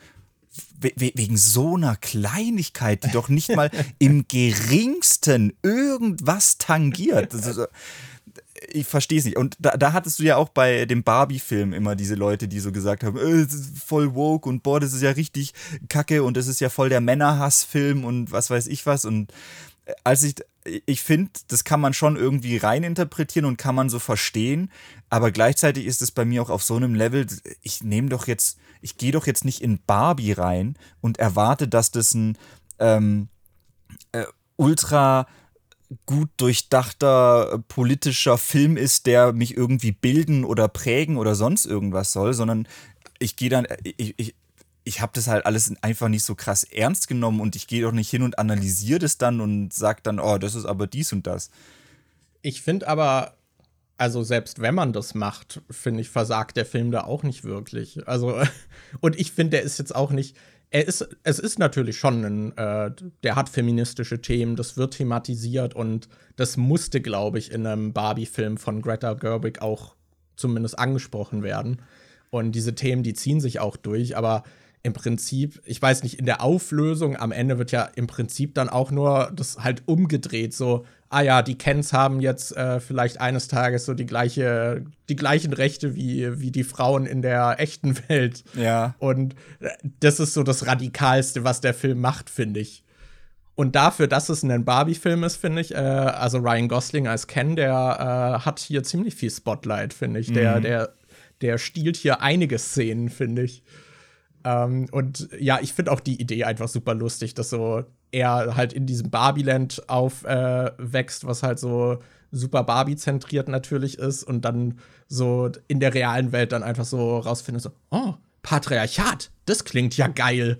Das, und das dann so auch so mitnimmt und den anderen Kens irgendwie davon erzählt und so. Die, die Idee finde ich einfach super lustig. Und ich finde halt vor allem, äh, es ist ja nicht so, dass die, äh, dass der Film dann sagt, oh, guck mal, in der echten Welt ist es so, dass es reicht, dass du ein Mann bist und dann äh, liegt dir die Welt zu Füßen, sondern es ist ja trotzdem auch so dargestellt, dass Ken hingeht und sagt, ey, ich will Arzt werden und dann so, ja, aber ohne den und den Abschluss kriegst du das nicht hin. Es ist ja nicht so, dass der Film das so übertrieben darstellt und sagt, oh, guck mal, Ken ist jetzt in der neuen Welt plötzlich der König und kann machen, was er will, weil er ein Mann ist, sondern er wird ja trotzdem aus berechtigten Gründen immer abgelehnt. Ich finde, da kann man dem Film ja. doch auch nicht so krass vorwerfen, dass er das jetzt so massiv überzeichnet. Oh, ich mochte die eine Szene, in der er dann eben nach dem Job fragt und dann äh, der andere halt sagt so, ja, du hast ja keine Kompetenzen irgendwie und dann sagt er so, oh, Patriarchat macht ihr nicht mehr und dann sagt er so, hey, doch, machen wir immer noch gut, aber wir verstecken's. Ja. so, ja, also ich, ich mochte den äh, Tonal auch, äh, der war sehr frech, aber er ist halt gleichzeitig ein Produktfilm und ich finde, der hat so diese Balance sehr gut hinbekommen. So, es ist immer noch ein Werbefilm für Barbie äh, und man geht mit einem guten Gefühl gegenüber, glaube ich, dem Produkt aus diesem Film heraus. Äh, und er ist halt gleichzeitig so dieses Corporate-Ding, so, ja, wir greifen äh, offensichtliche Kritikpunkte direkt auf und entwaffnen es dadurch so ein bisschen. Äh, aber er ist hat halt trotzdem auch immer wieder sehr freche Sprüche und halt diese Kritik so ein bisschen drin. Und ich glaube, da gab es bestimmt auch so einige Rewrites, bis das dann so richtig gepasst hat, dass das akzeptiert wurde. Ja, das fand Weil ich, ich finde, er geht da immer sehr nah an die Grenze, dass es dann vielleicht doch äh, nicht mehr cool für Mattel gewesen wäre. Ja, ich fand, das fand ich halt auch äh, überraschend, wie Mattel sich da selber und die Führungsebene so durch den Dreck ziehen lässt. Aber gleichzeitig denke ich mir auch, das müssen sie wahrscheinlich machen, weil ansonsten wäre, wenn du das komplett ohne Selbstironie oder sowas machst, dann wird es halt zerrissen und dann äh, wirkt es halt einfach krass wie ein Werbefilm. Und aber es, ich glaube, es schlägt auch so, ich weiß nicht, wie krass es Marvel hat es ja bei She-Hulk zum Beispiel auch gemacht, mit diesem Kevin Feige-Computer, der dann die ganzen Sachen rechnet und wo sie dann äh, selber so ein bisschen die Marvel-Formel aufdröseln und erklären, wie das funktioniert. Aber da fand ich das halt nicht so geil, weil sie sagen, oh, guck mal, wir wissen, dass es beim MCU das und das Problem gibt und dass wir die und die Sachen immer wieder machen. Aber wir machen das jetzt trotzdem weiterhin so. Das war so dieses Fehler aufzeigen, aber wir machen es trotzdem.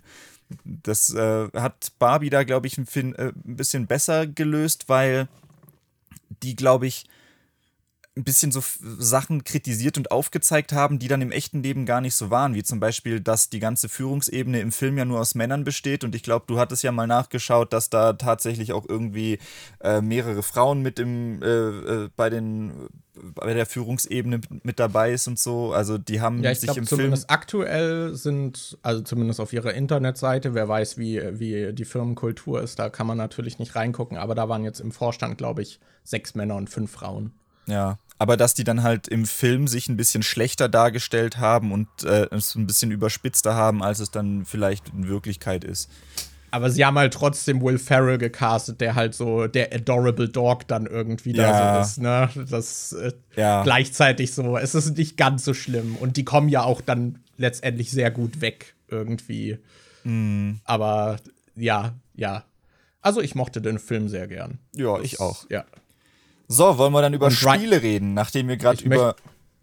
ich möchte noch ein Spotlight auf Ryan Gosling, wenn er oberkörperfrei mit seinem frischen Pump äh, aus seinem Bett aufwacht und man diese Szene hat. Die wollte ich noch mal spotlighten, die fand ich sehr schön. Danke für dieses Spotlight. Das, äh, jetzt habe ich das Bild wieder im Kopf. Jetzt müssen wir kurz den äh, Podcast unterbrechen, weil ich jetzt erstmal die Erektion wieder loswerden muss. Okay. Hä, aber wir nehmen doch immer mit Erektion auf. Ja, das stimmt auch wieder. Okay. Ähm, nachdem wir jetzt gerade über einen Film äh, geredet haben, der auf äh, Spielzeug basiert, wollen wir über Spielzeug reden. Über virtuelles Spielzeug. Ich ja, habe okay. hab mir ein, also Snap habe ich natürlich aufgeschrieben, aber da müssen wir von mir aus nicht unbedingt drüber reden, weil da haben wir ja schon mal drüber geredet, aber es ist wir halt immer noch. Wir haben vorhin gesagt, dass wir darüber noch reden. Ja, wir haben auch schon oft gesagt, dass wir über Elden Ring reden werden und haben es dann nicht gemacht. Okay. Das ist also ähm, kurz gefasst, wir sind immer noch in, in den Schlingen von Snap und es zieht uns äh, Geld aus der Tasche. Ja. Mehr als ich zugeben möchte. Es ist vor allem immer so schlimm, weil halt du musst irgendwie ständig dabei bleiben, damit du aktuell bleibst. Und man denkt so, ich denke so ab und zu drüber nach, eigentlich könnte ich es auch komplett sein lassen und es einfach gar nicht mehr spielen. Und dann hätte ich mehr Geld und hätte mehr Zeit, aber gleichzeitig denke ich mir, es macht ja auch irgendwie Spaß, deshalb spiele ich es ja auch. Und wenn ich jetzt aufhöre und dann in einem Monat oder zwei wieder Bock habe, dann ist so diese Diskrepanz wieder so hoch und dann muss ich so, weil ich bin jetzt gerade an einem Punkt, es gibt, glaube ich, weiß nicht, 150 Karten oder, oder, ich weiß gar nicht, wie viele Karten. Es gibt auf jeden ja, Fall über 100. Es gibt auf mhm. jeden Fall sehr viele Karten und mir fehlen aktuell nur drei Stück, dann habe ich alle. Ich bin gerade wirklich so close war ich noch nie dran, alle Karten zu haben. Und ich denke mir, wenn ich jetzt einfach mal Pause mache und dann jeden Monat kommen ja so vier neue Karten raus. Du hast immer die eine Season Pass Karte und dann kommt äh, äh, im, in den vier Wochen kommen drei Karten, glaube ich, raus. Also du hast ungefähr vier neue Karten pro Monat. Das heißt, wenn ich jetzt einen Monat oder zwei Pause mache und dann denke ich, gucke wieder rein, dann denke ich so, ach scheiße, dann ist halt der Abstand so groß, dann fehlen mir wieder so viele Karten. Und es ist halt auch nicht so leicht, an diese neuen Karten dann wieder ranzukommen. Deshalb ähm, weiß ich nicht, äh, kann ich mich gerade nicht dazu überwinden, einfach mal zu sagen, ich mache jetzt Pause, sondern äh, ich will jetzt zumindest noch die Collection voll bekommen. Aber es kommen ja auch immer neue Karten raus. Ja, aber ich bin ja jetzt trotzdem. Die, die werde ich bestimmt mal voll bekommen. Ich kann mir vorstellen, dass ich in dass ich Ende des Jahres habe ich bestimmt mal ein, ein, zu einem Zeitpunkt bestimmt mal alle Karten. Ich kann mir vorstellen, dass ich das zum Ende des Jahres hinkriege. Weil ich finde, die neuen Karten, die jetzt immer so rauskommen, die haben, die haben jetzt so ein Spotlight-Cache-System äh, äh, eingebaut, dass du äh, früher musstest du die neuen Karten quasi immer kaufen durch solche Token, die's, äh, die man dann halt äh, äh, bekommt. Aber inzwischen hast du die Möglichkeit, die neuen Karten eigentlich immer einfach nur dadurch, dass du das Spiel spielst, freizuschalten, weil es da halt solche Boxen gibt, die du dann öffnen kannst, wo die drin sind. Und seit es das System gibt, habe ich eigentlich bisher jetzt jede neue Karte, die veröffentlicht wurde, immer direkt in der Woche auch bekommen, wo sie veröffentlicht wurde. Deshalb äh, kann ich mir schon vorstellen, dass ich, obwohl jetzt immer wieder neue Karten kommen, dass ich es trotzdem schaffe, die anderen drei dann auch noch zu kriegen und ich dann Ende des Jahres mal alle habe. Ja, ja, könnte ich mir auch vorstellen. Ja, ich finde, das war auf jeden Fall auch eine gute Änderung. Ich weiß nur nicht, wie es ist, wenn man das Spiel jetzt neu anfängt, weil ich glaube, hier, also es gibt ja diese verschiedenen Series-Stufen. Also mhm. es gibt dann zum Beispiel Series 5, da sind dann halt so Karten recht neue drin und da gibt es auch so die Big Bads, wie zum Beispiel Thanos oder Kang und sowas, die da drin sind. Galactus. Und die sind dann halt, die sind etwas teurer und das ist halt nicht so ganz so leicht an die ranzukommen. Und, aber also mittlerweile geht es, da kommt man ganz gut dran, aber ich finde, es ist wahrscheinlich schwerer, weil man jetzt neu anfängt, an diese Series 3 Karten alle ranzukommen. Weil ich glaube, das, das jetzt auszufüllen und die alle zu bekommen, ist, glaube ich, recht nicht langwierig. Mehr, kriegst du die nicht mehr durch die normalen Collectors Caches? Ähm, ich glaube nicht. Ich glaube, also die Caches, also die normalen. Aber das wäre ja schon krass, weil dann würdest du ja maximal, dann würdest du ja pro Monat nur eine Series 3 Karte bekommen, weil du ja immer eine kostenlos, glaube ich, bekommst. Ja, du kriegst eine kostenlos und du kannst halt äh, im Shop für 1000 Token, also mal im Verhältnis, also so eine Series 5 Karte kostet 6000 Token und eine Series 3 Karte kostet 1000 Token. Äh, für 1000 Token kannst du da ja auch äh, Karten. Ach so. Holen. Ja, ich weiß nicht, wie Aber, das jetzt ist ja. mit, wenn man. Ich bin ja kein Pleb mehr. Ich bin ja jetzt schon äh, länger dabei. Ich glaube, ich Aber bin ja. jetzt seit fast einem Jahr dabei. Ich glaube, so im September, Oktober rum habe ich damals letztes Jahr angefangen ja, stimmt, zu spielen. Stimmt. Ja. Ja, was, was ich noch äh, dazu sagen würde zu Snap, ich finde, das ist so ein Spiel, ähm, weil wir sind jetzt beide in der Mangel von Snap. Wir haben schon Spaß, das mhm. zu spielen, aber ich sag mal, finanziell ist es überproportional viel für ein Spiel, was man spielt, was es äh, uns kostet oder was wir auch ausgeben, ne? Ja. Das ist, ich meine, allein der Season Pass jeden Monat sind ja irgendwie 11 Euro. Mhm. Und wir geben noch darüber hinaus Geld äh, in Snap aus. Äh, und das Spiel hat einen auch so richtig äh, halt so manipuliert, dass man halt, also es macht halt so den ganzen Free-to-Play-Bullshit, den man so kennt, dass es äh, halt verschiedene Währungen hat, dass das alles so ein bisschen überverkompliziert ist. Und dann gibt es halt auch Wege, zum Beispiel die Echtgeldwährung sich zu erspielen. Äh, gemischt mit den Käufen. Es gibt immer wieder Bundles. Dann gibt es zum Beispiel Bundles, in denen äh, die halt ein guter Deal sind, wenn man es mit den restlichen Echtgeldpreisen vergleicht. Aber eigentlich ist es halt trotzdem alles super teuer. Mhm. Äh, und man, man ist da dann halt so richtig so manipuliert, dass man immer wieder vergisst, wie viel Geld das gerade eigentlich ist, äh, wenn man da irgendwas holt. Ich weiß auch noch, als du da warst, meintest du, oh, ich überlege hier dieses eine Bundle zu holen. Äh, und dann meinte ich, hast du gesehen, wie viel Gold das kostet? Und dann so, ja, aber ich hab das Gold, ja. Und dann meinte ich so, ja, aber scroll noch mal runter zu den Goldpreisen. Und dann hast du so runtergescrollt, dann so, oh ja, okay, das ist schon sehr viel. ähm, dass man halt wirklich immer wieder dieses Gefühl für das Geld, was man da gerade dann liegen lässt, äh, vergisst. Ja. Und das ist schon sehr perfide. Und ich finde, das ist zumindest auch so ein Part, der für mich als jemand, der zum Beispiel auch Videos über Spiele macht, äh, wenn ich mal Videos mache, ähm, ist das auch immer so eine Sache, würde ich dieses Spiel jetzt positiv äh, in einem Video erwähnen? Weil ich tue mir ein bisschen schwer. Ich finde, das Spiel ist super spaßig und man kann da auch auf jeden Fall Spaß haben, ohne Geld auszugeben. Aber gleichzeitig bin ich mittlerweile an einem Punkt, wo ich mich, glaube ich, schlecht fühlen würde, wenn ich das vollherzig empfehle und dann jemand auch in diese Spirale fällt und ja. dann da so viel Geld liegen lässt. Das, äh, ja, sehe ich auch so. Gerade dieses, wenn es darum geht, das Spiel dann weiter zu empfehlen, wenn man weiß, dass man selber da jetzt schon so viel Geld reingesteckt hat und dass man, äh, ja, bisschen, bisschen schwierig. Also ja, ich finde diese Free-to-Play-Spiele, die haben halt oft wirklich so Dark Patterns, wodurch es mir halt echt nicht so leicht fällt, die dann aufrichtig positiv zu besprechen, selbst wenn ich begeistert von ihnen bin. Mhm. Und das finde ich echt schade. Ja. Aber ja, das hatte ich auch damals bei Genshin Impact. Da hatte ich zum Beispiel, ich hatte so eine Waifu-Hasbando-Tierlist mit meinem Vater damals sogar aufgenommen äh, weil ich dachte, okay, das ist bestimmt eine lustige Idee, so, wenn mein Vater dann irgendwelche Character Designs da bewertet und so. Ähm, aber ich wollte das nicht veröffentlichen, ohne nicht auch ein kritisches Video dazu zu haben auf dem Kanal zumindest, dass ich mhm. zumindest mich auch noch zu den kritischen Aspekten geäußert habe und das äh, Video ist dann nie entstanden und deswegen habe ich auch die Tierliste nie veröffentlicht. äh, aber ja, das äh, finde ich immer schwer. Aber ich, gut. Ich habe noch äh, ein anderes Spiel aufgeschrieben. Ja, was hast du noch? Für das ich, ähm, das habe ich, äh, na, also ich habe äh, es gespielt, weil es im PlayStation Plus Angebot mit dabei war. Das heißt, ich habe theoretisch für das PlayStation Plus aus, äh, Geld ausgegeben für das Abo, aber ich habe für das Spiel selbst ansonsten kein Geld ausgegeben.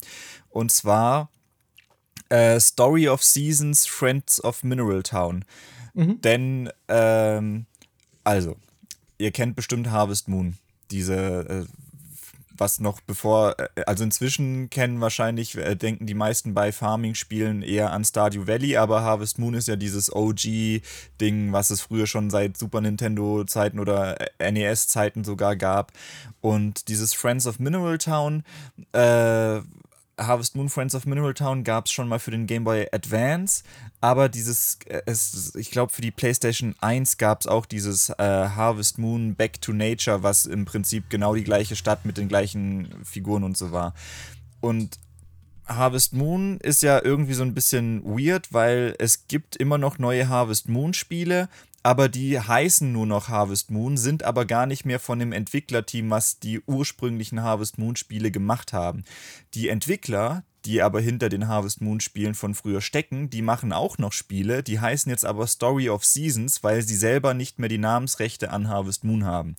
Und dieses Story of Seasons ist jetzt quasi sowas wie ein Remake von dem Spiel, was ich damals immer auf dem Game Boy Advance gespielt habe, von den originalen Machern, die damals auch das echte Friends of Mineral Town gemacht haben. Und es ist so ein bisschen ich habe das so hauptsächlich aus Nostalgiegründen dann angefangen, weil ich das halt früher voll viel gespielt habe und weil ich dachte, ist eh in dem Abo drin, also muss ich auch nichts für zahlen. Und das ist so witzig, weil es heißt Story of Seasons, aber das Spiel ist fast eins zu eins wie das andere, äh, wie das, die, das Harvest Moon Ponder. Die Charaktere sehen fast alle gleich aus, bis auf manche, die so ein bisschen abgeändert ja? sind. Die Namen okay, so sind krass. alle fast gleich, nur manche Namen sind dann so minimal abgeändert, aber es ist wirklich fast wie eine 1 zu 1 Kopie von diesem Harvest Moon Spiel, nur dass es nicht mehr Harvest Moon heißt. Und ich habe äh, da jetzt schon ich habe da, glaube ich, jetzt auch schon 30 oder 40 Stunden oder so reingesteckt, obwohl es halt auch eigentlich nur so ein Grindy-Game ist, wo du nicht wirklich, du hast ja keine Geschichte, die irgendwie verfolgt wird. Du hast einfach nur deine vier Jahreszeiten, wo jede Jahreszeit irgendwie, was weiß ich, 28, 30, 31 Tage irgendwie sowas hat. Und dann hast du halt im Prinzip jeden Tag den gleichen Ablauf. Du wachst morgens auf, fütterst die Tiere, gießt deine Pflanzen, äh, gehst dann irgendwie noch Holz sammeln, Stein sammeln, andere Sachen sammeln, gehst ein bisschen angeln.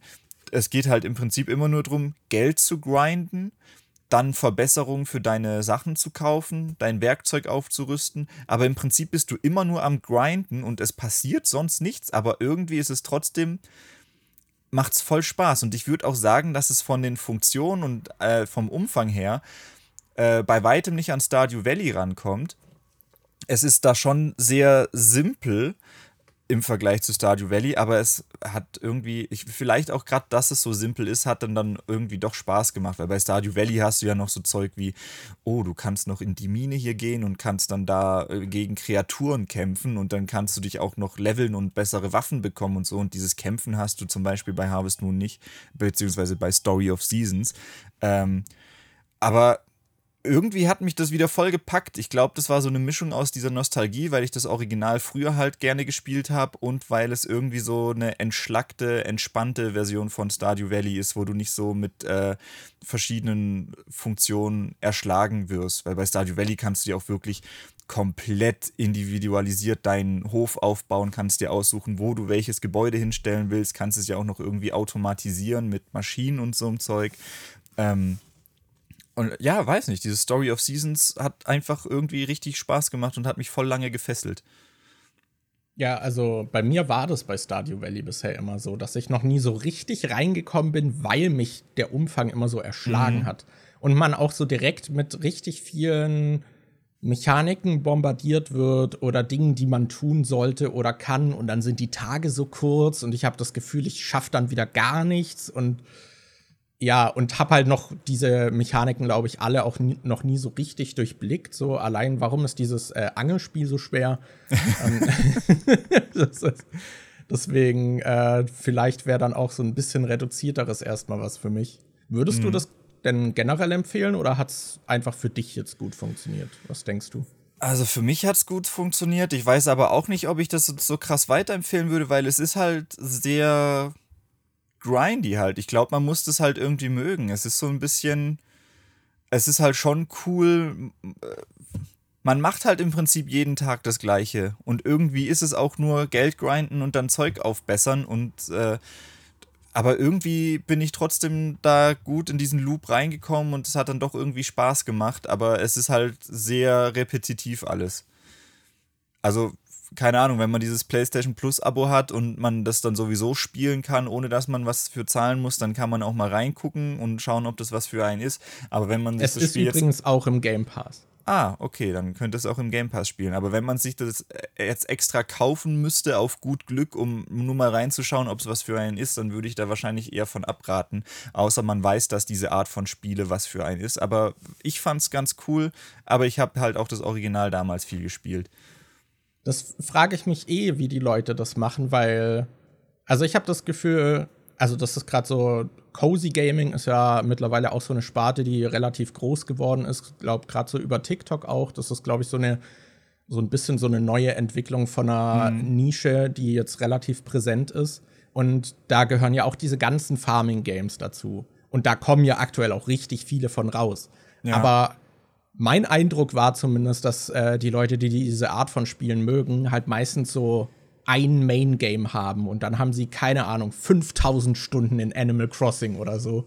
Äh, oder spielen halt seit hunderten Stunden dann so dieses eine Farming-Game. Und ich frage mich halt, also ist der Markt so groß, dass, dass man da wirklich so viele braucht? Brauchen die Leute das? Oder spricht das dann unterschiedliche Leute an? Oder gibt es dann wirklich halt viele Leute, die dann all diese Spiele spielen, weil ich frage mich halt, die sind ja alle eine relativ große Zeitinvestition, so. Mhm. Äh, weil sie ja potenziell dann meistens auch kein richtiges Ende haben und halt unendlich spielbar irgendwie sind. Deswegen frage ich mich immer, okay, wer, wer genau ist da die Zielgruppe und äh, wie, wer spielt das alles? ja, bei mir ist es halt bei den Spielen auch immer so, dass ich am Anfang dann irgendwie gehuckt bin und dann spiele ich eine Weile, spiele ich eine Weile auch richtig viel und irgendwann höre ich dann einfach auf, eben weil die Spiele nicht so ein richtiges Ende haben und irgendwann also die sind ja von Anfang an quasi repetitiv, aber irgendwann bin ich dann an einem Punkt, wo ich denke, okay, ich habe jetzt schon so und so viele Sachen verbessert. Eigentlich lohnt sich jetzt der Grind für das nächste. Äh, es ist mir nicht mehr so wichtig. Ich habe jetzt schon ziemlich viel Spaß damit gehabt und dann gehe ich halt weiter zum nächsten. Ich glaube, bei äh, damals als Animal Crossing New Horizons rauskam, das war ja gerade als Corona losging, das haben da ja dann auch sehr viele gespielt. Das habe ich, glaube ich, auch damals irgendwie 200 Stunden oder so oder 120, äh, äh, auf jeden Fall mehr als 100. Und das habe ich dann auch irgendwann einfach komplett aufgehört. Und das war bei Stardew Valley damals auch so, dass ich das äh, eine Zeit lang richtig viel gespielt habe, dann einfach aufgehört. Das ist auch bei Minecraft immer so. Da habe ich ab und zu solche Schübe, wo ich denke, boah, cool, dann spiele ich das richtig, richtig viel und dann höre ich einfach auf. Weil das sind halt diese Spiele, die du im Prinzip endlos spielen kannst und dadurch hast du dann halt auch weiß nicht, bei anderen Spielen hast du ja irgendwie so Ziele, wie dass du dann zum Beispiel denkst, ah ja, da gibt es halt einen Endboss und wenn ich den jetzt besiegt habe, okay, dann spiele ich halt noch bis dem und höre da auf. Aber bei diesen anderen Spielen, da ist es dann eher so, dass man dann aufhört, die zu spielen, weil man gerade übersättigt ist oder so oder halt einfach ja. genug Zeit drin investiert hat.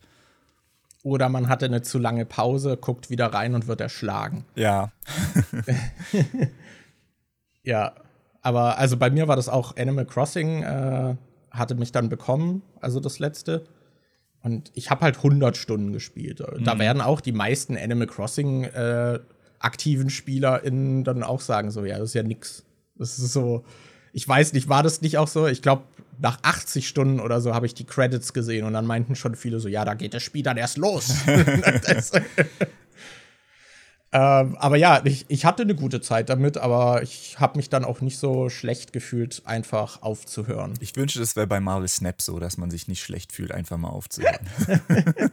aber das ist dann halt auch so. Du musst halt echt immer mal wieder hinterfragen, finde ich, gerade bei diesen, bei Spielen, die dann dich zu einer Routine zwingen, dass mhm. äh, sie eine Routine in deinem Alltag werden, finde ich, muss man immer mal wieder evaluieren, okay, spiele ich es nur weil ich es halt mal spiele oder habe ich noch aktiv Spaß daran? Oder bin ich in dieser Verpflichtung gefangen?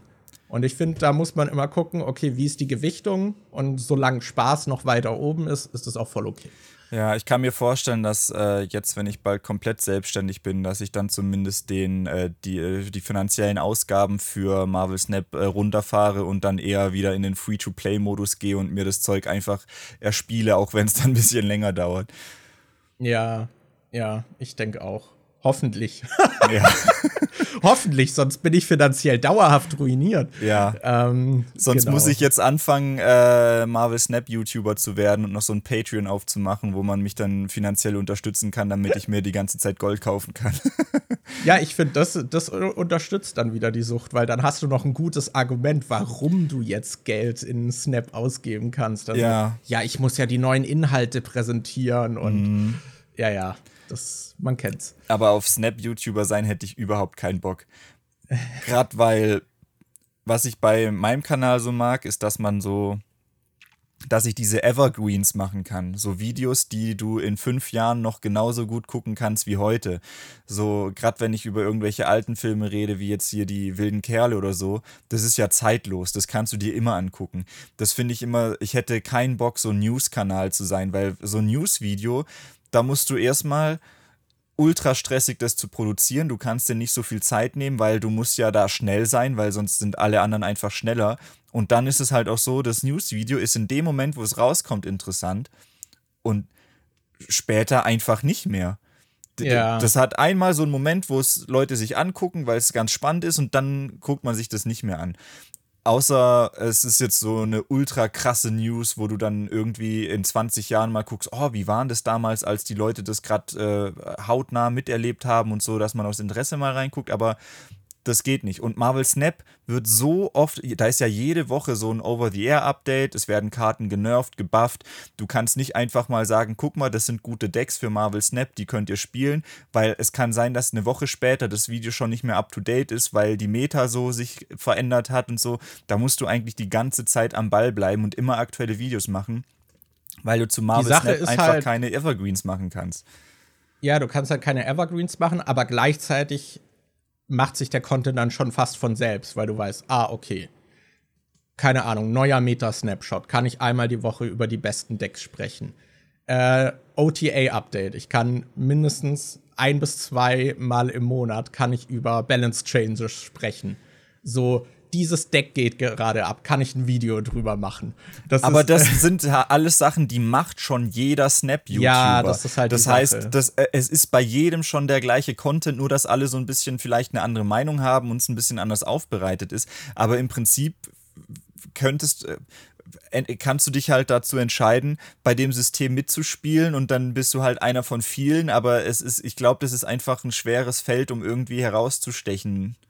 Ja. ja, es gibt noch diesen hier, wie heißt der? Nafset Bob oder so. Ja, den halt finde ich auch ganz cool. Der macht halt sehr stark editierte, so Meme-Videos. Äh, äh, und die haben dann halt auch wirklich Mehrwert, finde ich. Also die kann man sich auch immer noch angucken, mhm. weil selbst wenn die Karten da geändert werden sollten, also dass die halt komplett andere Effekte haben, sind die immer noch lang genug eingeblendet und so, dass man das dann nachvollziehen kann, was da gerade passiert. Äh, und ansonsten habe ich so in der Community, haben sie letztens mal so ein bisschen so Game Show-mäßig so Sachen gemacht. Und ich glaube, sowas äh, ist dann auch, sowas mit äh, Varianten erraten und sowas. Zum Beispiel, ja. genau. Dass man dann halt so einfach, ja, dass die Community innerhalb irgendwie halt spielerisch so ein bisschen noch mit dem Spiel und dem ganzen Drumrum halt interagiert. Ich glaube, mhm. sowas äh, kann man dann schon äh, auch später noch gucken, aber ja, es ist wirklich so Fast-Food-Content mit einer Halbwertszeit von zwei Tagen irgendwie meistens. Ja. Das finde ich auch irgendwie schade. Vor allem, wenn man dann so ein Creator ist und wie brichst du da dann noch irgendwie groß aus? Oder was machst du, wenn du jetzt, weiß nicht, so ein Tief hast, dass du einen Monat lang mal keinen Bock drauf hast oder so? Ja, das stelle ich mir auch schwer vor.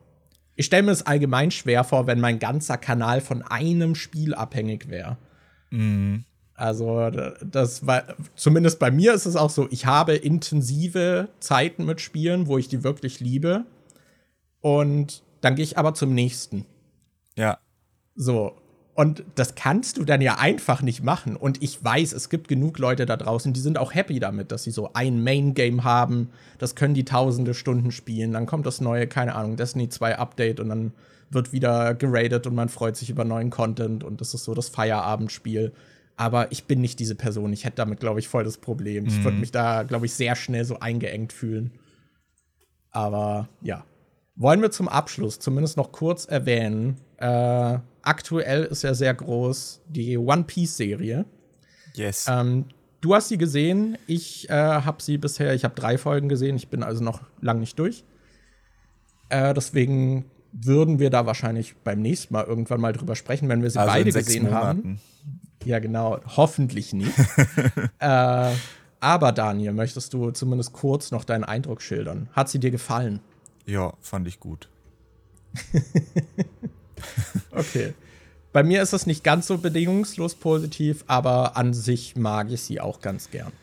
Ja, also ich meinte ja auch zu dir vorhin schon, dass ich so äh, die Kostüme halt teilweise ein bisschen komisch fand. Äh, was man aber auch schon in mehreren Reviews gehört hat, was ich zum Beispiel immer wieder gehört habe, ist, ich glaube, David hatte das in seiner Review auch als Beispiel genannt, äh, dieser Captain Morgan, glaube ich, von der Marine, der da unten dieses, der in der ersten Folge kommt, der unten diesen Metallkiefer hat. Der sieht halt, äh, das sieht halt echt nicht so geil aus. Ich finde, ähm, bei Buggy finde ich den Schauspieler echt cool, der spielt es voll geil. Ich finde auch diese Trenneffekte sehen ganz cool aus und äh, die mag ich eigentlich. Aber seine Nase, finde ich irgendwie, sieht so zu sehr nach äh, Pappmaché, äh, Cosplay, irgendwie sowas aus. Die fand ich nicht ganz so geil. Und Arlong finde ich ein bisschen weird. Aber es gibt einige Charaktere, wo ich denke, weiß ich nicht, sieht ein bisschen komisch aus. Man muss aber halt auch sagen, dass One Piece halt sehr krasse, stilisierte, stark visuelle Charaktere hat und ich wüsste Das auch nicht, keine wie man die leichte besser umsetzt. Adaption. Die haben ja auch schon jetzt einige Charaktere ausgelassen, die es dann einfach in der Serie nicht gibt, wo ich auch verstehen kann, warum es die nicht gibt. Weil bei Buggy gibt es doch zum Beispiel eigentlich noch diesen riesengroßen Löwen, der so mega fett und groß ist, der dann irgendwie äh, da eine Stadt auseinander nimmt. Den Löwen äh, gab es bisher in der Serie nicht. Und bei Arlong ist eigentlich noch dieser Oktopus-Charakter dabei. Äh, den gibt es in der Serie, glaube ich, auch nicht. Weil Ah, okay. das wäre, das hätte halt wahrscheinlich irgendwie so ein krasser CGI-Charakter werden müssen und da hat man dann an- wahrscheinlich nicht das Budget dafür gehabt. Ich bin gespannt. Eine Frage möchte ich dir stellen. Was Ja. sagst du zu Lysops Nase? Das ist mir eigentlich egal. Also ich habe. Aber das, also zumindest, also in der Vorlage ist ja die Nase schon auch ein großer Teil seiner Charakterisierung und Backstory. Ja, es Aber ist halt auch jetzt. so, es ist halt dieses Pinocchio-Ding mit Lügen haben, lange Nasen und sowas, das, äh, also das passt schon.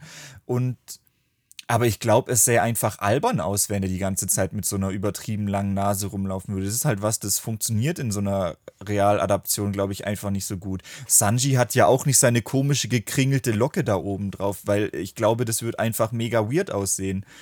Man hat aber zumindest, äh, jede Folge hat ja, wenn das Intro reinkommt und der, also One Piece Schriftzug kommt, haben die ja für jede Folge was eigenes und in der dritten Folge, wo es glaube ich um äh, Lysop geht, hat zumindest dieser Jolly Roger, der da beim Logo eingeblendet wird, hat auch so eine lange Nase. Also Ah, sie haben es okay. schon irgendwie mit drin und es wird acknowledged, aber der Charakter an sich hat halt nicht mehr diese lange Nase, was ich aber jetzt nicht schlimm finde.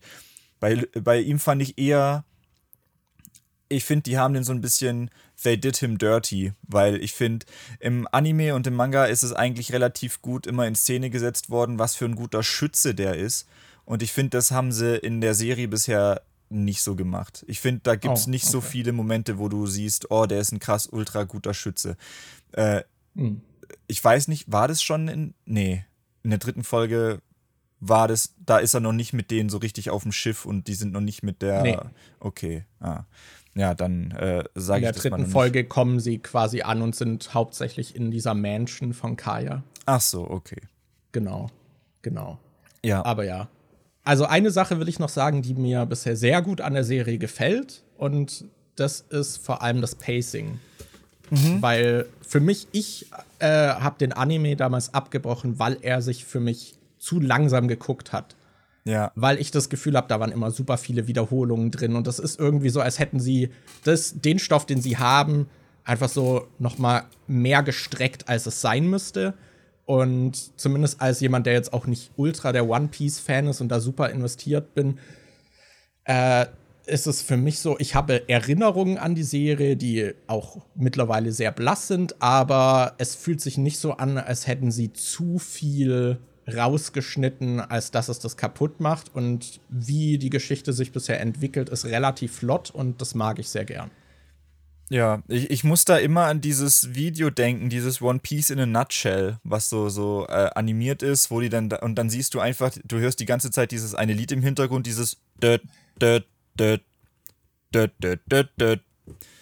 Und dann äh, siehst du so äh, äh, Charaktere, die irgendwie in der, äh, so zwei, die sich irgendwie so gegenüberstehen und kurz davor sind zu kämpfen. Und dann hast du von, es stehen zehn Leute außen rum und dann siehst du von jedem einmal so einen Shot, wo die einfach nur so sich intensiv in die Augen gucken und alle so warten, was passiert.